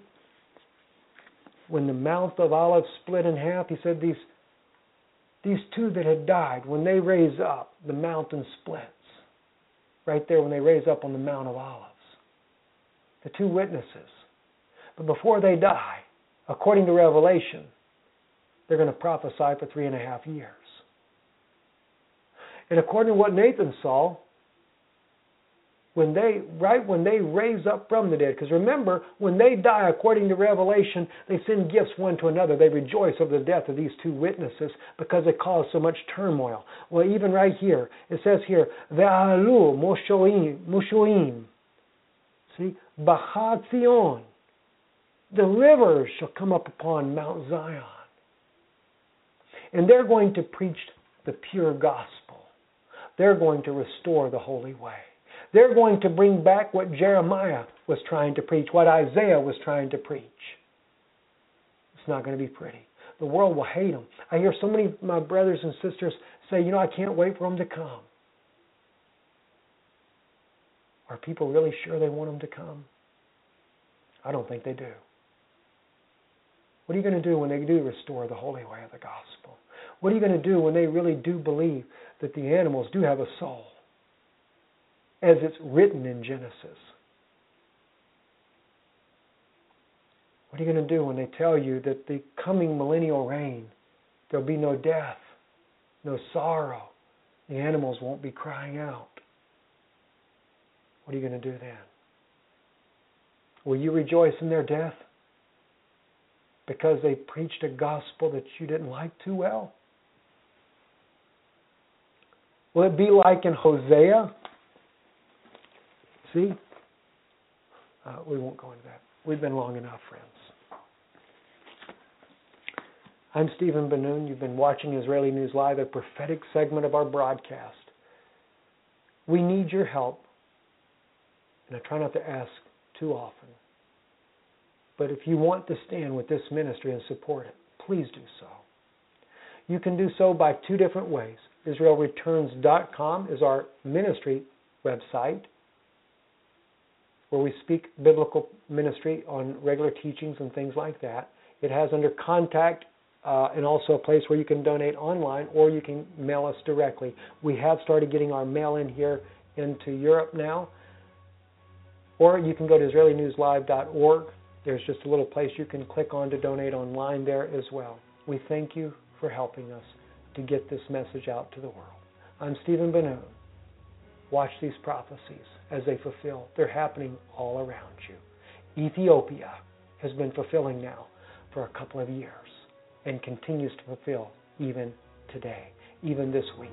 And the Vatican is involved in all of it. I'm Steven Ben-Nun with Israeli News Live. Shalom.